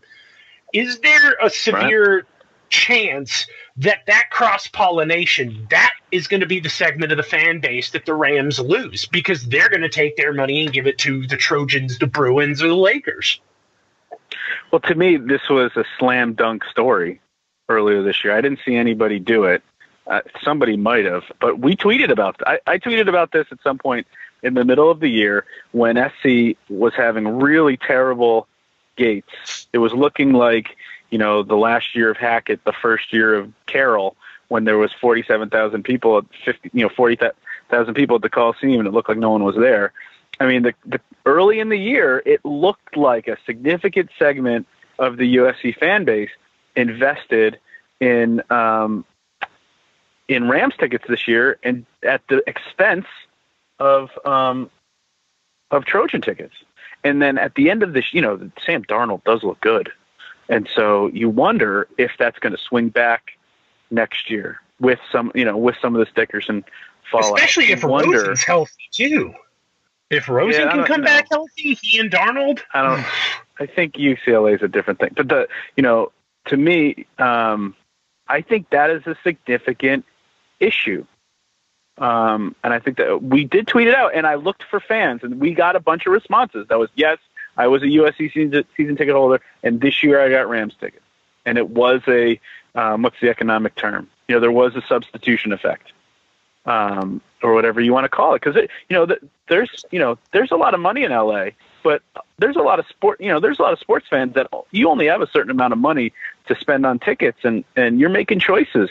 There's so much to do you know that, that you are making choices and, and they are they do kind of compete against each other.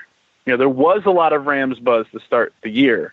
And now it is, you know, Sam Darnold has looked very good. And so you know, they the Rams do have and it's a big off season for the Rams that we could talk about on another, you know, uh, you know, another time. You know, they have they have to get more entertaining pretty quick here. They do. Joe. Sure. So uh, before we wrap this up, and depending on whatever Josh has for you for listener questions, I got, I got a good, bad, and ugly for you, Joe. I got a Mhm. I got an easy Okay. question. I got I got a hard question, and I got a Jeff Fisher question. So I'll, I'll, which Oh, one do you want first? Give them. We'll go good, and then good, bad, and then go ugly. Let's let's knock these out. sure. So g- the good question, the easy question. You you mentioned earlier that uh, you know part of what you've enjoyed in this first year covering the Rams is getting to know some players, and you said some. I'm paraphrasing now. You said some were more interesting than others, or something like that. What what were you referring to? What and if you if you say William Hayes and dinosaurs, Joe, come on, man, yeah, yeah, we we've killed that story. But what what has been you know some of the personalities that have shown through? What's the that lighter side? Give us the lighter side, Joe. Well, I mean, I think it starts it starts with Johnny Hekker. I mean, obviously, the dude. It's a, Oh, it yeah. is such a shame that he's the punter. When we were in Manhattan Beach for the, um, I mean, come on, when we were in Manhattan Beach for um, for the introductory press conference, and again, like I told you, I hadn't seen a Rams game live in a matter of years. I probably, you know, I, I could have told you Donald, I could have told you Gurley. Um, trying to think, and I could have told you Troy Hill because I've known him since he was a kid. But the, um, you know, the, the really that was it. And so when they they brought out um, Keenum was there, Ogletree was there, who I knew, Havenstein was there, and um, and Johnny Hekker, and I'm like, why is the punter here? Well, I mean, after today, when Bill Belichick basically put him in the Hall of Fame today, I mean, I think, and I'm also working on another story um, of something that Johnny did for a local fan. I mean, the guy is just gold. I mean, the guy, He's awesome. he's enter- he's entertaining. He's a good guy. He's incredible at his job. I mean, really, he's th- there is no bet. I mean, the guy's a the guy's a legend. I mean, it really. I mean, the guy the guy's legit, and so that's it's been great. Um, you know, getting to know Johnny. I I love Jamon Brown. I, I think he's a you know he's a really thoughtful. Um, you know, he's, he's still. I think he's still so young. He was. He's. You know, I did a great. Um, had a great time interviewing him earlier in the year when they were first moving in about their. You know, just their their move and and and what they've done and what the you know the how they've learned about the neighborhood. I really like. You know, Michael Brockers is a guy I like to interview. Um, you know, I, I think there are, good, you know, there's, I, I think there's a lot more personalities there um, than I thought entering the year, and and you know, there obviously Will Hayes is is legit. I mean, the fact that they, you know, he comes back from New Orleans and says, you know, we should have played for free on Sunday. I mean, the guy's honest as they come. Um, you know, it's it's just great. And I love honestly the, the big one is I love Fridays when Gregg Williams gets in front of the camera and talks because he could say anything, and it I think he's he's really entertaining. I, I'm I myself the most entertained I am all week is those ten minutes, five Gregg minutes, Williams. ten minutes when Gregg Williams is talking. I mean, I, I, it's it's just awesome. I, I so I think there's a lot there. Um, and they're young. I mean, a lot of these guys are sure. young kids that sure. are, you know, they are the, you know, youngest or the second youngest team in football, and you know, I think there are a lot As of them always. are going to get more media savvy um, as you go forward. Who else do I? You know, um, the times I've interviewed Benny Cunningham have been good. I mean, even like the, I love going through the the um, going through the locker room and going and interviewing the guys that don't expect to be interviewed. I, I had a great um, I had a great interview the other day with Demetrius Rhaney when it looked like uh, maybe Barnes was going to be out and he was going to have to be the center. He was teasing me. I was interviewing Nelson Spruce um, about golf because they're close, and he was teasing Spruce um, about the fact that he was being interviewed and he, you know, obviously hasn't played. And uh, so I turned around and I said, "Oh, you know, this is talking about a guy who may start this weekend." So I went and I interviewed uh, Rhaney. So that was uh, that was good. And, you know, I've interviewed um, Pace Murphy. you know, I like talking to the guys that aren't, uh, you know, that that don't expect to get talked to. So that's cool. You know. Well, there you go. That's the that's the if it's good, bad, ugly. Give me the bad one. Let's easy, get the bad one. This is the easy, the hard, the Fisher. This is the hard one. Are you ready for the hard one? We we talked about the poll that we put out on Twitter. Here's the poll for mm-hmm. Joe Curley. If Jeff mm-hmm. Fisher is the head coach of this team in 2017, will you renew your media credentials? of course, of course, that's not hard. That's not a hard question. I mean, that, you know, know um, you know, no, it's good. I mean, of course, and um, you know, I, I think. Uh, well, the thing about it, you know, just to give you an insight of who we are. I mean, we're the Ventura County Star. We're north of LA. We're you know, Thousand Oaks is, um, you know, uh, Thousand Oaks is um, is part of Ventura County, and I live in I live in a part of Thousand Oaks called Newbury Park. And um, okay. you know, to me, we care about the Rams um, because I mean, this is a team. This is a football team that has now moved. It's an, you know, this is a company that has moved to our area. That has moved, you know, that that uh, you know, they're you know these players and and the staff are are, are the neighbors of of my readers. They're you know, um, you know, that that this is now this is it changes this area because this football team has come to town. I mean, literally, and we never reported it because we couldn't confirm that it was just because of the Rams. But the, the housing prices in Thousand Oaks went went up maybe as high as twenty five percent in the like the the three months that they were moving in. Went through the roof the housing prices according to we and I never reported it because I I couldn't completely confirm you know there's so many variables connect all the dots. it, yeah yeah. Yeah but we you know there's a there's a good chance that housing prices went up significantly, and, that, and, that, and that's the kind of the stuff that you know that we're interested in with the you know obviously to see the fan base. I mean to see this you know this group you know because I'm used to a, a, Los Angeles, I'm used to a Ventura County that's fractured in terms of fans. You've got the old Raider fans and the old Rams fans, but you have so many fan you know so many people that have gravitated to the Seahawks because of Pete Carroll that have gravitated um, to you know there's a big Cowboys fan base here in the county because they've they've trained at Thousand Oaks and Oxnard so many years. Um, you know, so you've got this, you know, this. This, I'm really interested to see what the fan base does. I wrote my Dickerson column about the fans. I'm, I'm really interested to see what happens with Rams fans over the next, you know, X amount of years ahead of um, ahead of Inglewood and beyond, um, because that's who you know. Those are my readers. So Good, bad, and ugly. So I will be here, no matter what happens. Question. No matter how bad, yeah, no matter how bad December is, I will be there next year, an, annoying, uh, you know, annoying people that don't want to talk to me. well, we'll we'll be reading you. Uh, the good, bad, and ugly, the the easy, the hard, and the Fisher. Joe Curley, just just tell me that Jeff Fisher, the contract extension already happened. Just yeah, somebody's got to break the news. It could be you. That's the that's the rumor. Uh, You know? It could be us. I mean, but the thing about my whole okay, we'll talk about this. Whether the contract, I'll, I'll calm you down here, Joe. Whether or not, to me, don't you think that whether or not they gave him the contract extension, to me, isn't a deal. You know, it to me it, it means very little. If you if you take into account that you know Fisher, you know that they moved here, and the the the team is now worth a billion dollars more than it was last year. So the net worth of the owner has gone up a billion dollars. You know, maybe that they look at the contract extension as kind of a golden parachute or a thank you. You know, this is we made this money. Here's your taste of the money, and you know they could, you know, they got enough.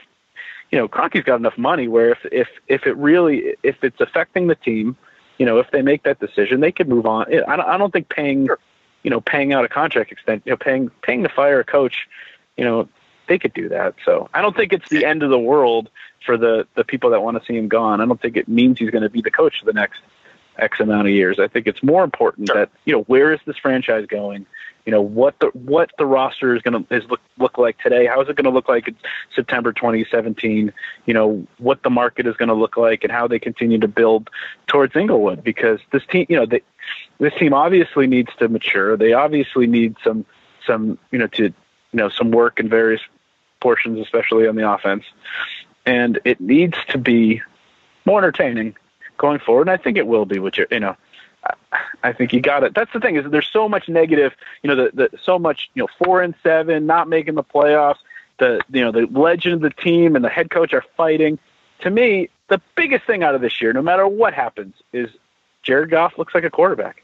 You the Rams look like not to jinx it, but after two games, they look like they got a quarterback. And to me, that's if that's the case, then any all the other crap in this year is secondary. Because in the NFL, it's a quarterback. You know, we know the NFL is about the quarterback. If you don't have the quarterback, you you might as well not be playing the games.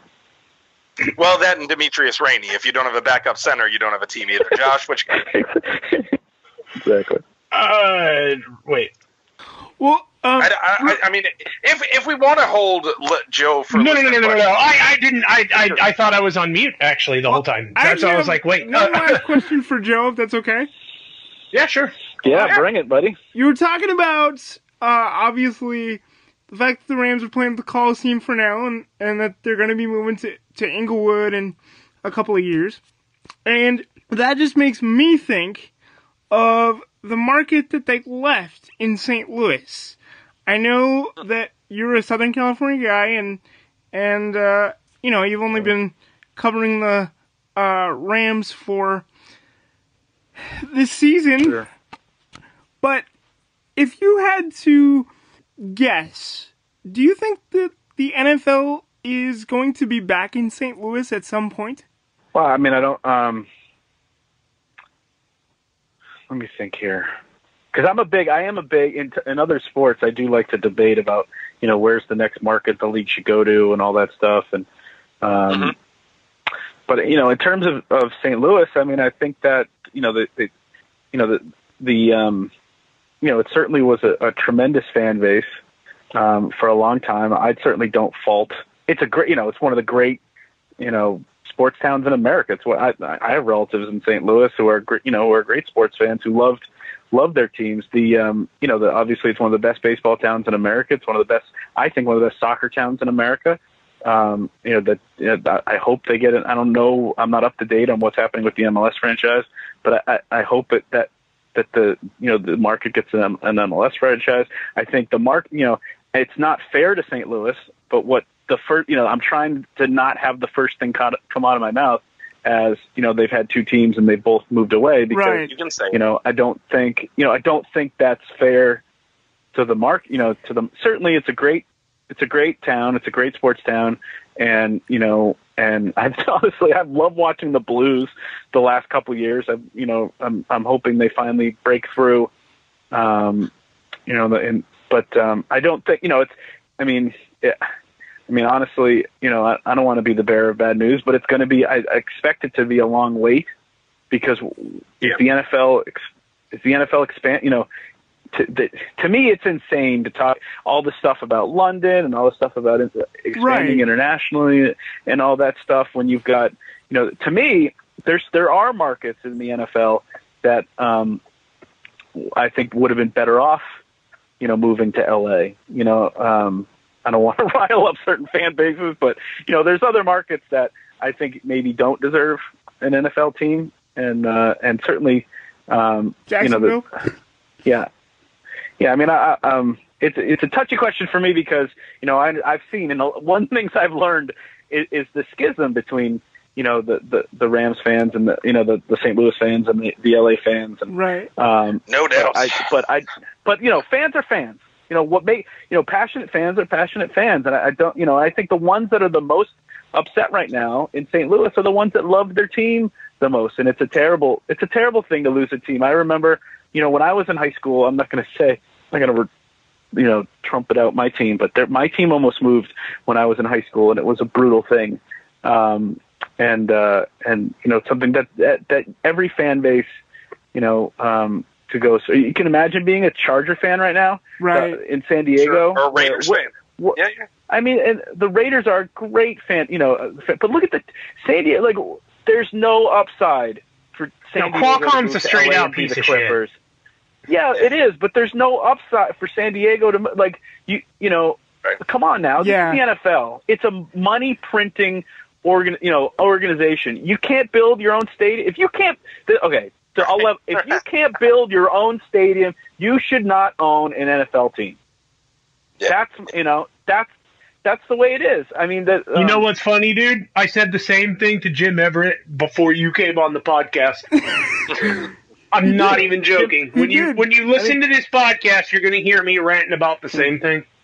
I mean, it, come on now. I mean, the, the Charger fans are great fans. They don't. They shouldn't have lost the Clippers to L.A. The Cl- you know Clippers don't belong in L.A. The the um. Oh, I'm gonna get myself in trouble for that one. The um, you know, You the, are. um, yeah, you are. yep. But uh, yeah, let's let's let's get some downloads going. Come on, guys, sell this thing. But the, uh, the you know, and but the you know the LA fans don't want the we don't want the Clippers. uh, We don't want the the Chargers here. The Chargers belong in St. Louis, just like the Raiders belong in Oakland. And you know, and you know, I'm su- you know, Saint. You could argue that St. Lu- you know, the Cardinals should have never left St. Louis. I I mean, the Rams should have never left L.A. Yeah, I even had the thought, what if the Chargers actually moved down to Mexico? Yeah, I mean that's I mean, they're basically in Mexico be already. like the that Azteca game was cool. I mean, Go ahead, Scott. Dude, Yeah, can you yeah. imagine the altitude advantage that the Chargers? Oh, you think oh Denver? man, they would kill people. Can you imagine if they had to play at Estadio Azteca? Oh God! Yeah. So I mean, I, I'm not a big fan of the international stuff.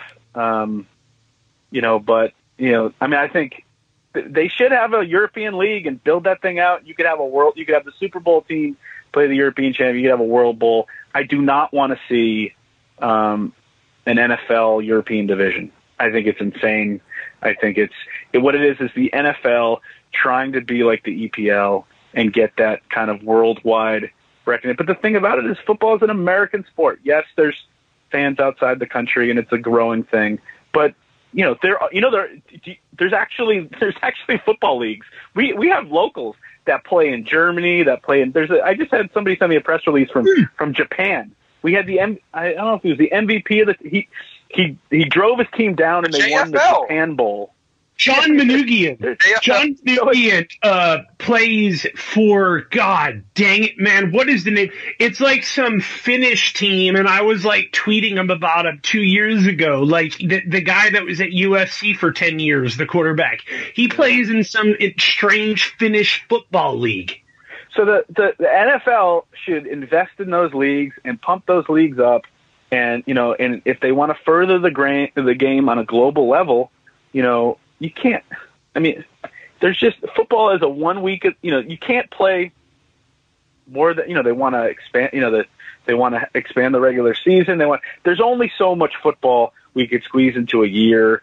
You know, I I mean, I think they really need. um invest into these European leagues and these global leagues and and go from there. We don't we don't need you know, the Jaguars don't need to move to London permanently. We I don't. think the the one thing that the NFL should seriously look at to test how travel and things would work for a potential uh, London team would be Just getting rid of cheerleaders. well, no, Wait, a what? natural fit. A natural fit would be to put a team in Hawaii.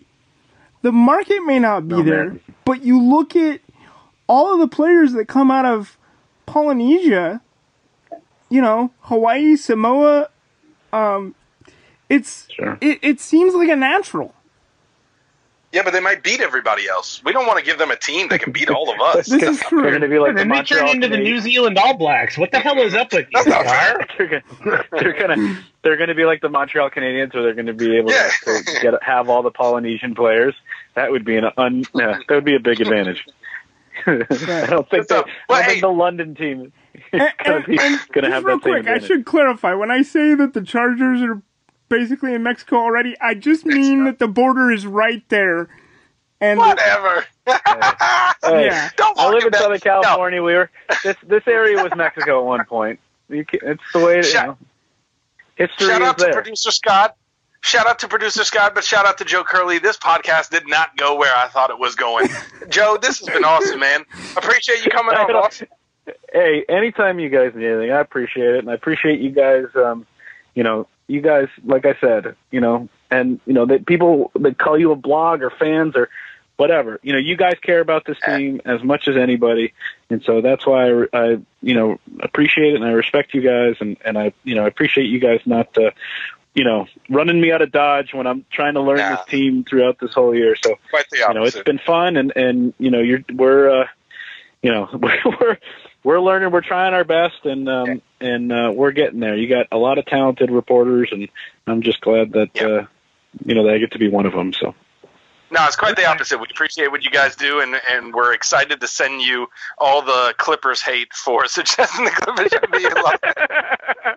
oh, I got some friends there on that one. I think I think if you send that to like Daryl Clipper or something, that's like the Yeah, only Clipper person that Darryl. you need to tag. Daryl Clipper, he'll get the rest Uh, taken care of. Poor Clifford Daryl. I mean, it could, you know, I mean, maybe I'm like anti, you know, teams moving, but like, you know, They- come on. I mean, it didn't, yeah, but How- it is what it is. I I mean, mean, answer me this: Is the opening scene in BASEketball to you not one of like like that movie is prophetic, right? Like we're we're so close to that point. Like between that movie and Idiocracy, I feel like we're there as a society. Yeah, we're well past. The problem is, yeah. man, that, yeah, we're past it. We're way past. Yeah, I, I was gonna say, wait, wait, hold on. We still got we still got a 2017 Los Angeles Rams season with Jeff Fisher. We'll we'll find out how close we are to that. Joe, thanks I know, for coming on, guys. man. Batten down the hatches. Fisher ain't good. We Yeah, as far you know, there are no signs that Fisher's going anywhere. So we'll uh, we'll see what happens. You got anytime you guys need anything, let me know. I appreciate it. We will, man. Thanks for coming on, boss. See you guys. Hey, thanks for letting me jump in there, guys. Ah, no problem. That's a great question, but that was why I wanted to have Joe on. That was awesome, man. Yeah, no, that's see, and I knew Joe would hang out like that, so that's why I approached him. Uh, you know, we we you mentioned we wanted to get more local media involved in this, and I and I think that's a great way to start networking and building relationships here in LA. Because, like Joe said, everybody's kind of in this together, and anyone who can lean on each other, like that, that's how quality reporting on the Rams is going to get done. And uh, and here's the other thing, though. It, it, you know, as Turf Show Times, as Rams fans, there are going to be Rams fans that read the Ventura County Star that follow Joe Curley, that use him as a conduit to understand what the team is doing. And like he said, he's talking to guys like Demetrius Rhaney and Nelson Spruce, and fans want to hear those stories. You know, even if Yeah. they're not. You know, you don't always want to hear the Todd Gurley story, the Jared Goff story, the Aaron Donald story. At some point, you want to hear, okay, I get it, but what does the team do it? Especially when things. I can't wait to read this Johnny Hekker Johnny Hekker story he talked about alluded to. Johnny Heck is a trip, man. No, guys, Uh, Johnny what else Hekker on What- the same level as being a trip as uh, Pat McAfee for the Colts?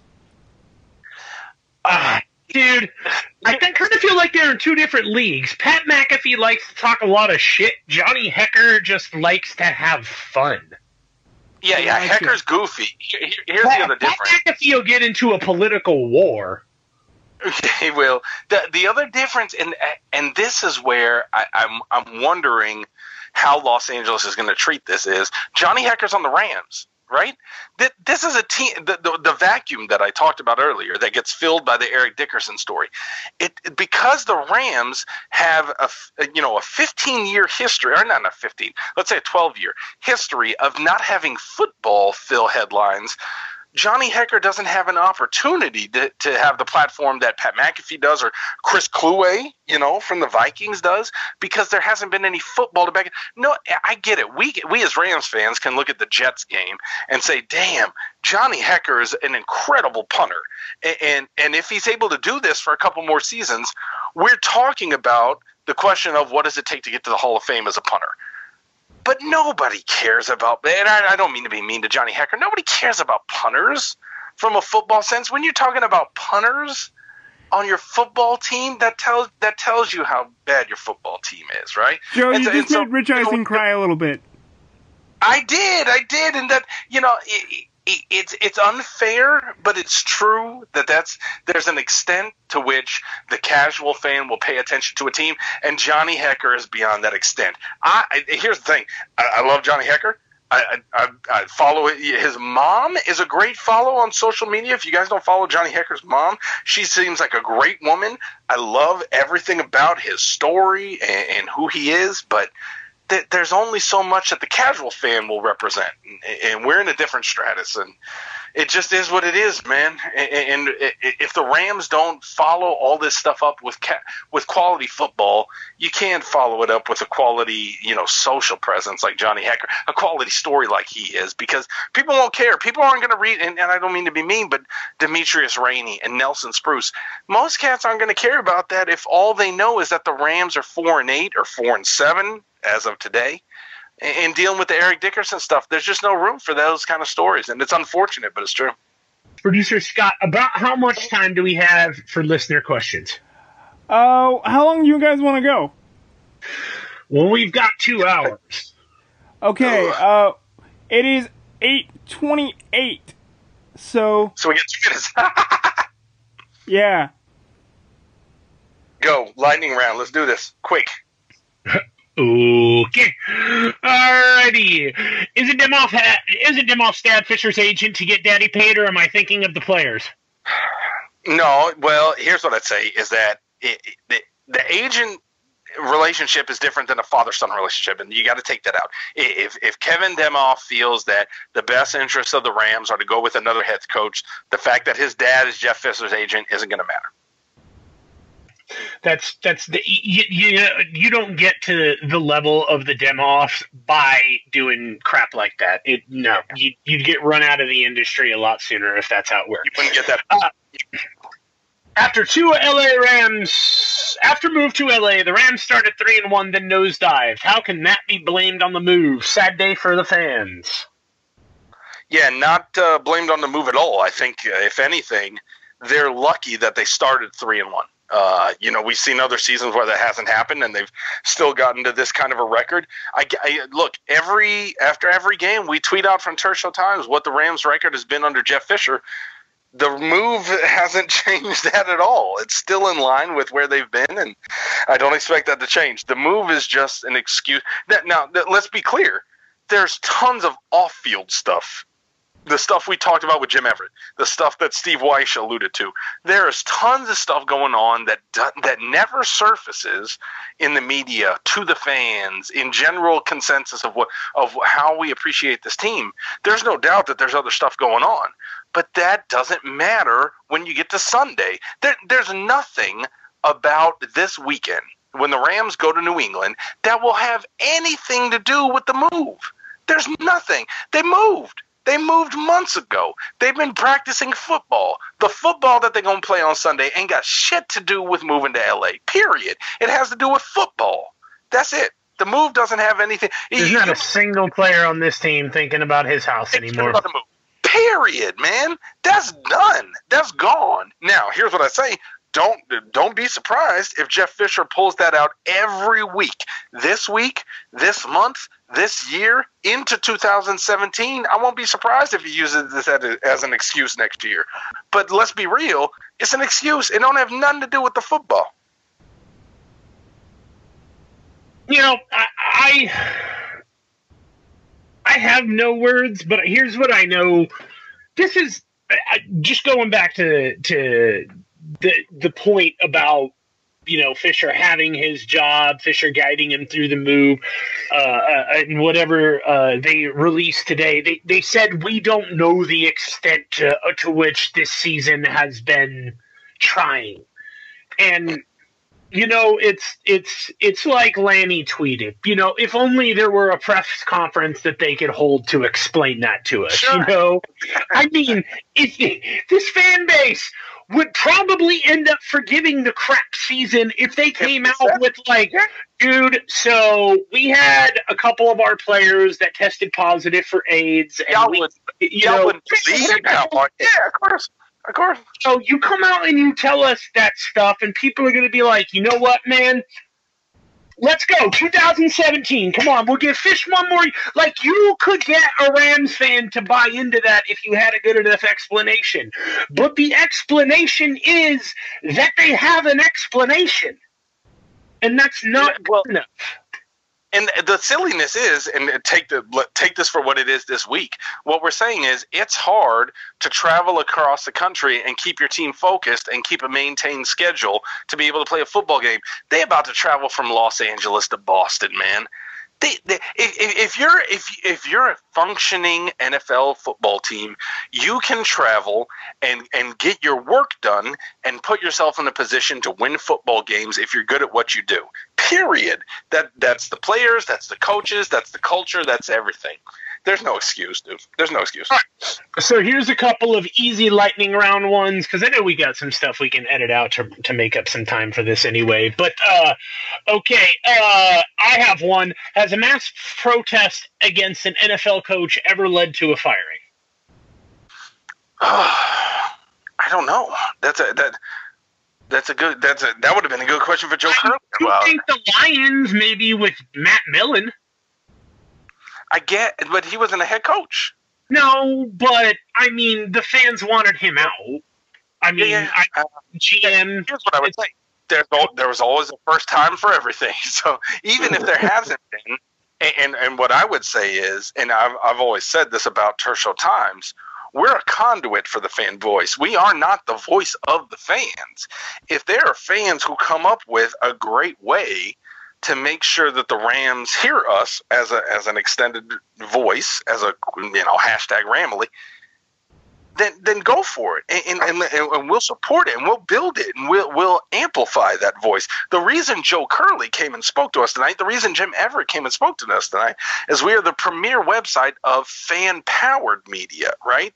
And, and, and it's not it's not that it's you know uh, what's the word unprofessional or childish or anything like that but it's also not that we're the only voice. There are fans who use twitter who use facebook who show up in person who put who who who raise signs at games who you know there's all kinds of ways to make sure what uh, martin 55 did that we highlighted in that story today on the site where he emailed kevin demoff and, and kevin you know emailed him back that fans have a say in this, and and so I I don't know if there's an instance where the fans have protested to get a coach fired, but that doesn't mean there aren't ways for Rams fans to make their voices heard. And I would say this: Show Time stands behind any Rams fans who want to make their voice heard. Period. Hey, so Jeff Fisher, your significant other, whom is more believable when saying something is quote unquote fine? uh, neither. no, shout out to my wife. No, no, that she doesn't say everything's fine. She's honest with me. But the difference is she's speaking to me. Jeff Fisher ain't speaking to me. He's speaking to the media. And he, just like we saw with Eric Dickerson, what we saw with Greg Robinson, what we've seen a hundred times before, he, he's comfortable playing games with the media.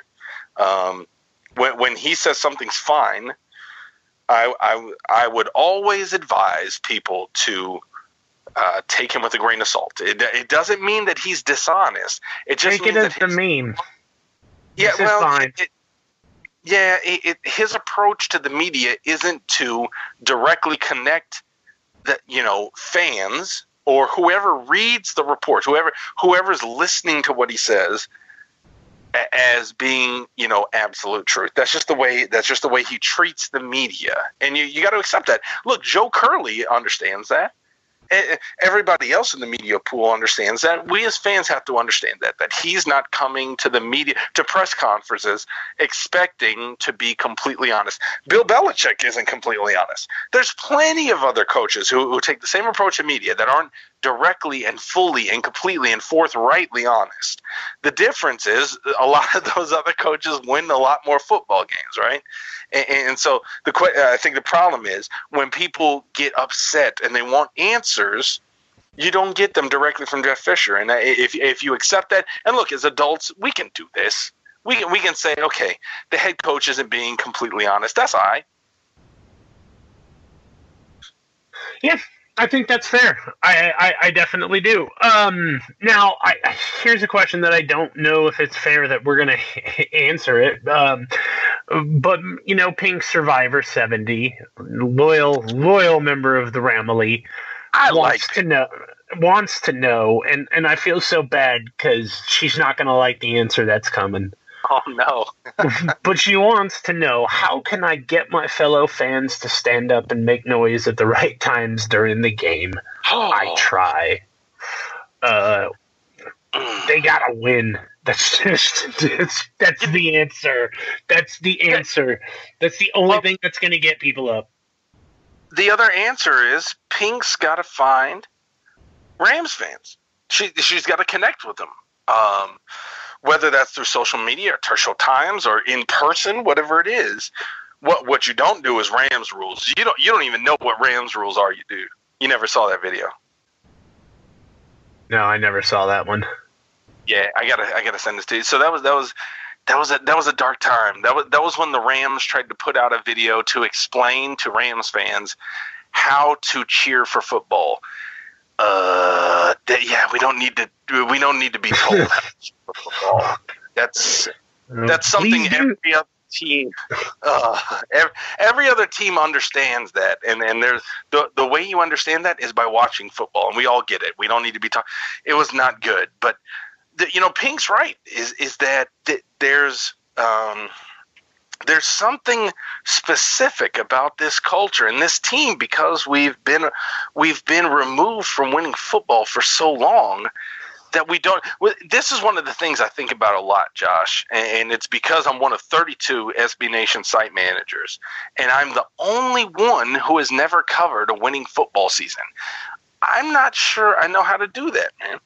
You know, I, I, I don't I don't I don't know how to cover uh, successful football from August all the way to December. The same way Rich Hill, who runs Pat's Pulpit, the New England Patriots site, he has no idea how to how to cover a four, seven and nine bullshit. He has no idea how to do that.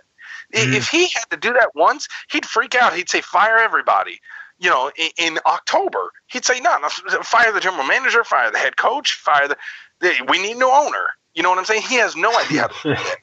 I have a I have a great idea how to do that because I've been around for ten years of it. So when Pink says, you know, what what do I need to do to get other fa- you got to connect. We got to build we got to build the family out and uh, I I don't have the answer for that. Hey, you know, this I'm- I'm- this here podcast is your voice. You guys realize that, right? I mean, no doubt this is part of the answer. Th- we we that, we'll that- bring Joe and Jim and Eric and whoever the hell we can get on this show. We'll bring them your questions.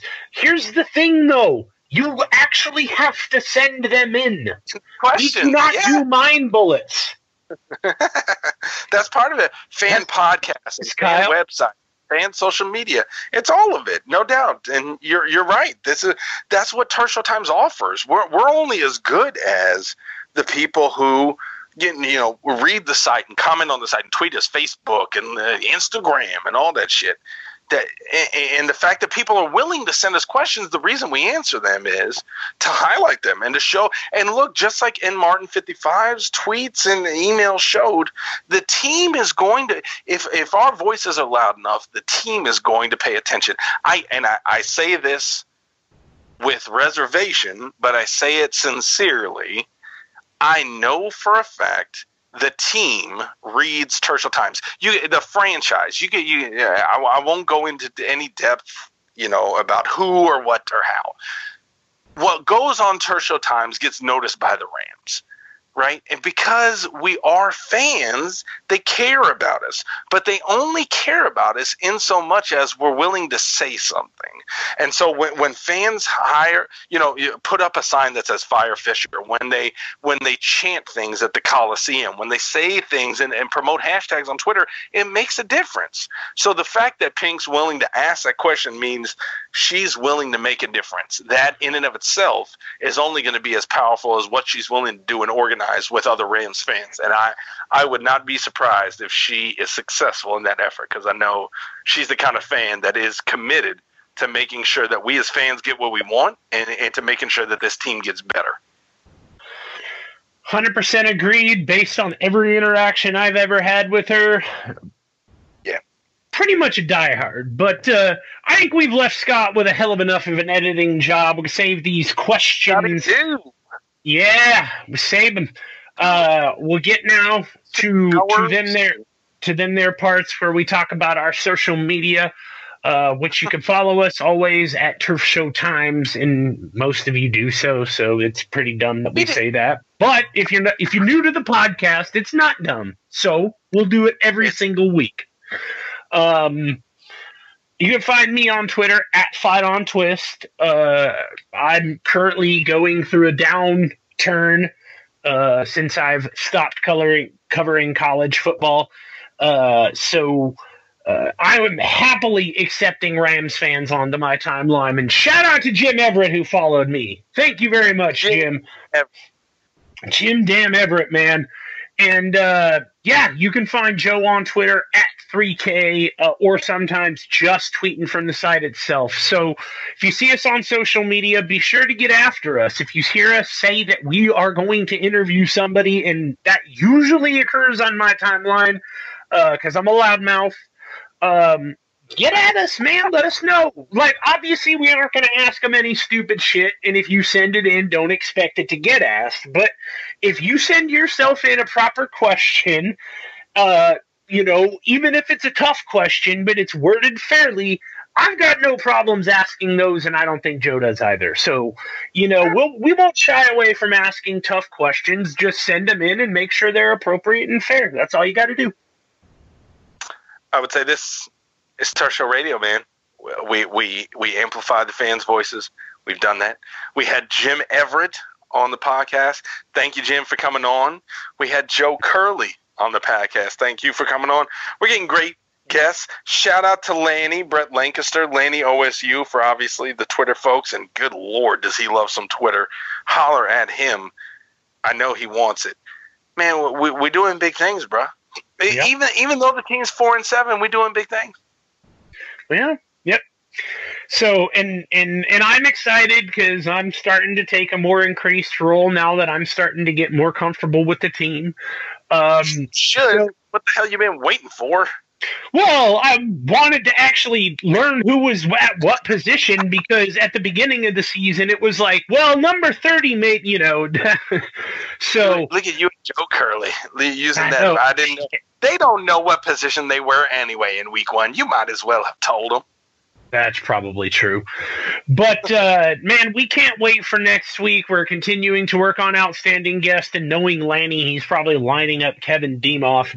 I'm not serious about that, but if anybody you could do well it, Lan- yeah, Lanny Lanny could. Um, so uh, we will catch you here next time, same time here Wednesdays, uh, six thirty p.m. Pacific, nine thirty p.m. Eastern. Yep. What's up, Joe? Shout out to producer Scott. Great questions, great mm-hmm. technical expertise. Producer Scott, always in the background. I see you, Scotty. Thank you, guys. Thank you, thank you, thank you. Hey, he makes it all possible, ladies and gentlemen, even if he is a Niners fan. So, get at us, and we are out.